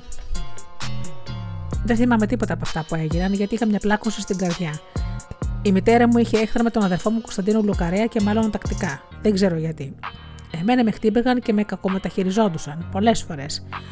Αν μου έδωναν έτρωγα, αν δεν μου έδωναν δεν έτρωγα. Τους αγαπούσα όμω. Με ζήτησε ο, ο διοικητής χωροφυλακής Δερμάνης ενώπιον τους Αγγελέου Καλαμών στο χωριό και κατόπιν με εξέτασε να κρατήσει τη Καλαμάτα. Δεν θυμάμαι αν είπα τα όσα αναφέρονται στην απολογία μου. Όταν ήρθε ο αδερφός μου στο χωριό, η ζωή μου έγινε μαρτυρική. Με χτυπούσε και επιχείρησε να με κάψει και να με ρίξει στο πηγάδι, και ήθελα να με βγάλει από το σπίτι. Ρωτήθηκε από τον πρόεδρο του δικαστηρίου για τα εγκλήματά της και απάντησε. Έριξα δηλητήριο στα μακαρόνια που έφαγε η μητέρα μου για να πάθει κρίση και όχι να πεθάνει. Επίσης και στον αδερφό μου έριξα μετά για να πάψει να με κακομεταχειρίζεται. Μετά το θάνατο της μητέρας μου, ο αδερφός μου μου είπε να φύγω από το σπίτι και αποφάσισα να τον δηλητηριάσω για να... και τον δηλητηρίασα. Δεν θυμάμαι αν το έριξα δηλητήριο στα 19 αυγά. Φαίνεται όμως ότι του ρίξα γιατί έφαγε και πέθανε κι αυτός. Έφτιαξα καφέδες για όλους, δηλαδή τον αδερφό μου, τη Ζηλιγονέα και την Πίτσουλα. Είχα βάλει δηλητήριο μόνο στον καφέ για τον αδερφό μου, αλλά αυτός έδωσε τον καφέ το δικό του στη Ζηλιγονέα και έτσι γλίτωσε αυτός και δηλητηριάστηκε αυτή. Με τη Ζηλιγονέα δεν είχα τίποτα. Ενδιαφερόταν για μένα αυτή. Για τα παιδιά δεν θυμάμαι καθόλου τίποτα. ούτε να έδωσα στο μικρό πίτσουλα λουκούμι παξιμάδι. Θυμάμαι μόνο ότι, ότι ε, με το γαϊδουράκι μου στο χωριό ε, πήγα για να παρευρεθώ στην κηδεία του. Και συνεχίζει. Δεν ξέρω τι λέω στην απολογία μου. Ο Θεμές μου παρήκειλε με την κόρη μου να μην γράφω γράμματα στην Αμερική για τους συγγενείς του, όπως μου έλεγε η μητέρα του, που ερχόταν στο σπίτι μου και με παρακαλούσε να τους γράψω. Δεν ξέρω πώς δηλητηριάστηκε το ρόδι που έφεγε η Θωμαία. Ασφαλώς και μετανοώ για τα εγκλήματά μου. Διάβασα μερικά περιοδικά, το θησαυρό, το ρομάτζο, η μάσκα, για να μου περνάει η ώρα. Θυμάμαι περίπου το έγκλημά μου, μόνο για τη μάνα μου και τον αδερφό μου. Για τα παιδιά δεν θυμάμαι τίποτα. Έγραψα γράμμα εναντίον του αδερφού μου στην αστυνομία για να τον εκδικηθώ γιατί με κακομεταχειριζόταν. Το κακουργοδικείο ναυπλίου εξέδωσε την απόφαση στις 8 Μαου του 1963 κρίνοντας ένοχη την Εκατερίνη Δημητρέα για τις τέσσερις ανθρωποκτονίες εκ προθέσεως και μια απόπειρα ανθρωποκτονίε πράξει που τελέστηκαν κατά τρόπον ιδιαζόντως απεχθεί και από άτομο επικίνδυνο για τη δημόσια ασφάλεια. Οι ένορκοι είχαν αποφανθεί ότι η Δημητρία δεν είχε μεληθεί με τις πράξεις της και κατά την εκτέλεση των εγκλημάτων βρισκόταν υπό το κράτος πλήρους ή μερικής σύγκριση και έτσι τη επιβλήθηκε η ποινή του θανάτου για κάθε, ανθρωπο... για κάθε ανθρωποκτονία. Τετράκης ει θάναστον. Και πρόσκαιρη κάθερξη 15 ετών για την απόπερη ανθρωποκτονίας. Η Δημητρία άκουσε με ψυχρότητα σχεδόν απαθή στην επαγγελία της εσχάτης των ποινών. Όπως γράφουν στα ρεπορτάζ της εποχής, πριν από τη δίκη είχε μεταφερθεί στο δημόσιο ψυχιατρίο στο Δαφνί, όπου εξετάστηκε από ψυχίατρους και άλλους ειδικούς που συνέταξαν στη συνέχεια την εξής γνωμάτευση. Η νομοσύνη της Εκατερίνης Δημητρία ελέγχθησε ελεγχθήσα κλινικός και εργαστηριακός διαψυχολογικών διαδικασιών, ευρέθη ότι κοίται στο μετέχμιο της κατωτάτου ορίου του μέσου όρου της ανθρώπινης διανοήσεως και της διανοητικής καθυστέρησης. Η Οσάνο δεν εμφανίζει ενεργά στοιχεία ψυχώσεως. Εσωματική επαθήσεις της και εν γέννη εάθλιε συνθήκε η φας εζή κατά τα τελευταία έτη ασφαλώς και επέδρασαν εν συνδυασμό και προς την συναισθηματική της ανοριμότητα στη διαμόρφωση του ανομάλου χαρακτήρος και πιθανώς να ερμηνεύσουν εις την βαθμών τα αντικειμενικά αντιδράσεις της. Η έκθεση αυτή αναγνώστηκε κατά τη διάρκεια της δίκης, όταν ο δικηγόρος της Δημητρίας ζητούσε να αναγνωριστεί το ελευθερωτικό του μειωμένο καταλογισμού ή ότι βρίσκεται εν μετρία συγχύση. Μετά την καταδικαστική απόφαση, η Δημητρία οδηγήθηκε στις φυλακές, μέχρι να ολοκληρωθούν οι προβλεπόμενες διαδικασίες για την εκτέλεσή της. Η εκτέλεση των ημιτών. Κατά την οριστήσα ημερομηνία εκτέλεσής της, ο ιερέας των φυλακών ενημέρωσε τη Δημητρία ότι περνούσε τις τελευταίες ώρες της ζωής της και τη ρώτησε αν ήθελε να εξομολογηθεί. Πραγματικά εξομολογήθηκε και κοινώνησε των αχράντων μυστηρίων, ενώ κατά τη δήλωση του ιερέα το είπε ότι είχε μετανοήσει για τα εγκλήματα που είχε διαπράξει. Το πρωί της προηγούμενης ημέρας είχε μεταχθεί από τις γυναικείες φυλακές στο τμήμα μεταγωγών Αθηνών, όπου παρέμενε στο κελί των κρατουμένων. Η εκτέλεσή της έγινε Σάββατο, 10 Απριλίου του 1965. Την ξύπνησαν νωρίς τα ξημερώματα, την οδήγησαν στο αυτοκίνητο των μεταγωγών και κατευθύνθηκαν στον χολαργό, ενώ όπως πάντα ακολουθούσαν και άλλα αυτοκίνητα με τον εισαγγελέα, ένα στρατιωτικό γιατρό, αστυνομικούς και άλλους αρμόδιους. Μόλις έφτασαν στο ύψωμα κοντά στο μοναστήρι του Άγιου Ιωάννη Θεολόγου, στους πρόποντε του ημετού, σταμάτησαν και ο επικεφαλής του αποσπάσματος λοχαγός που βρισκόταν δίπλα στον εισαγγελέα ρώτησε τη Δημητρία αν ήθελαν να της δέσουν τα μάτια. Εκείνη απάντησε αρνητικά. Ήταν όλα έτοιμα. Ώρα 5 και 58 το πρωί. Ο επικεφαλής του εκτελεστικού αποσπάσματος φώναξε πυρ και ακούστηκε μια μοβροντή από προβολισμού και η Δημητρία σοριάστηκε νεκρή. Ο στρατιωτικός γιατρός πλησίασε και βεβαίω το θάνατό της. Έτσι γράφτηκε ο επίλογος μιας από τις τραγικότερες υποθέσεις στα μεταπολεμικά αστυνομικά χρονικά Thank you.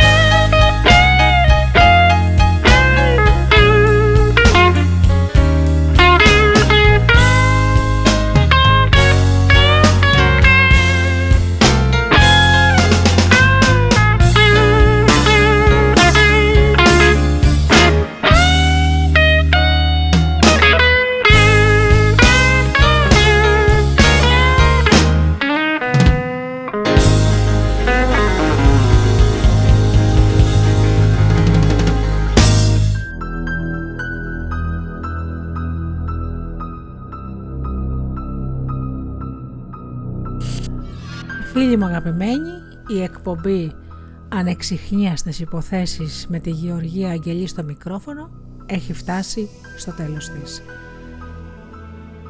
Σήμερα είπαμε για παιδιά δολοφόνους και δύο εγκλήματα που γίνανε στις αρχές του προηγούμενου αιώνα το έγκλημα του Αθανασόπουλου και τη δηλητηριάστρια της Μάνης που έγινε το 1962. Σας σας αποχαιρετώ και δίνω το ραντεβού μου για την επόμενη εβδομάδα. Γεια σας.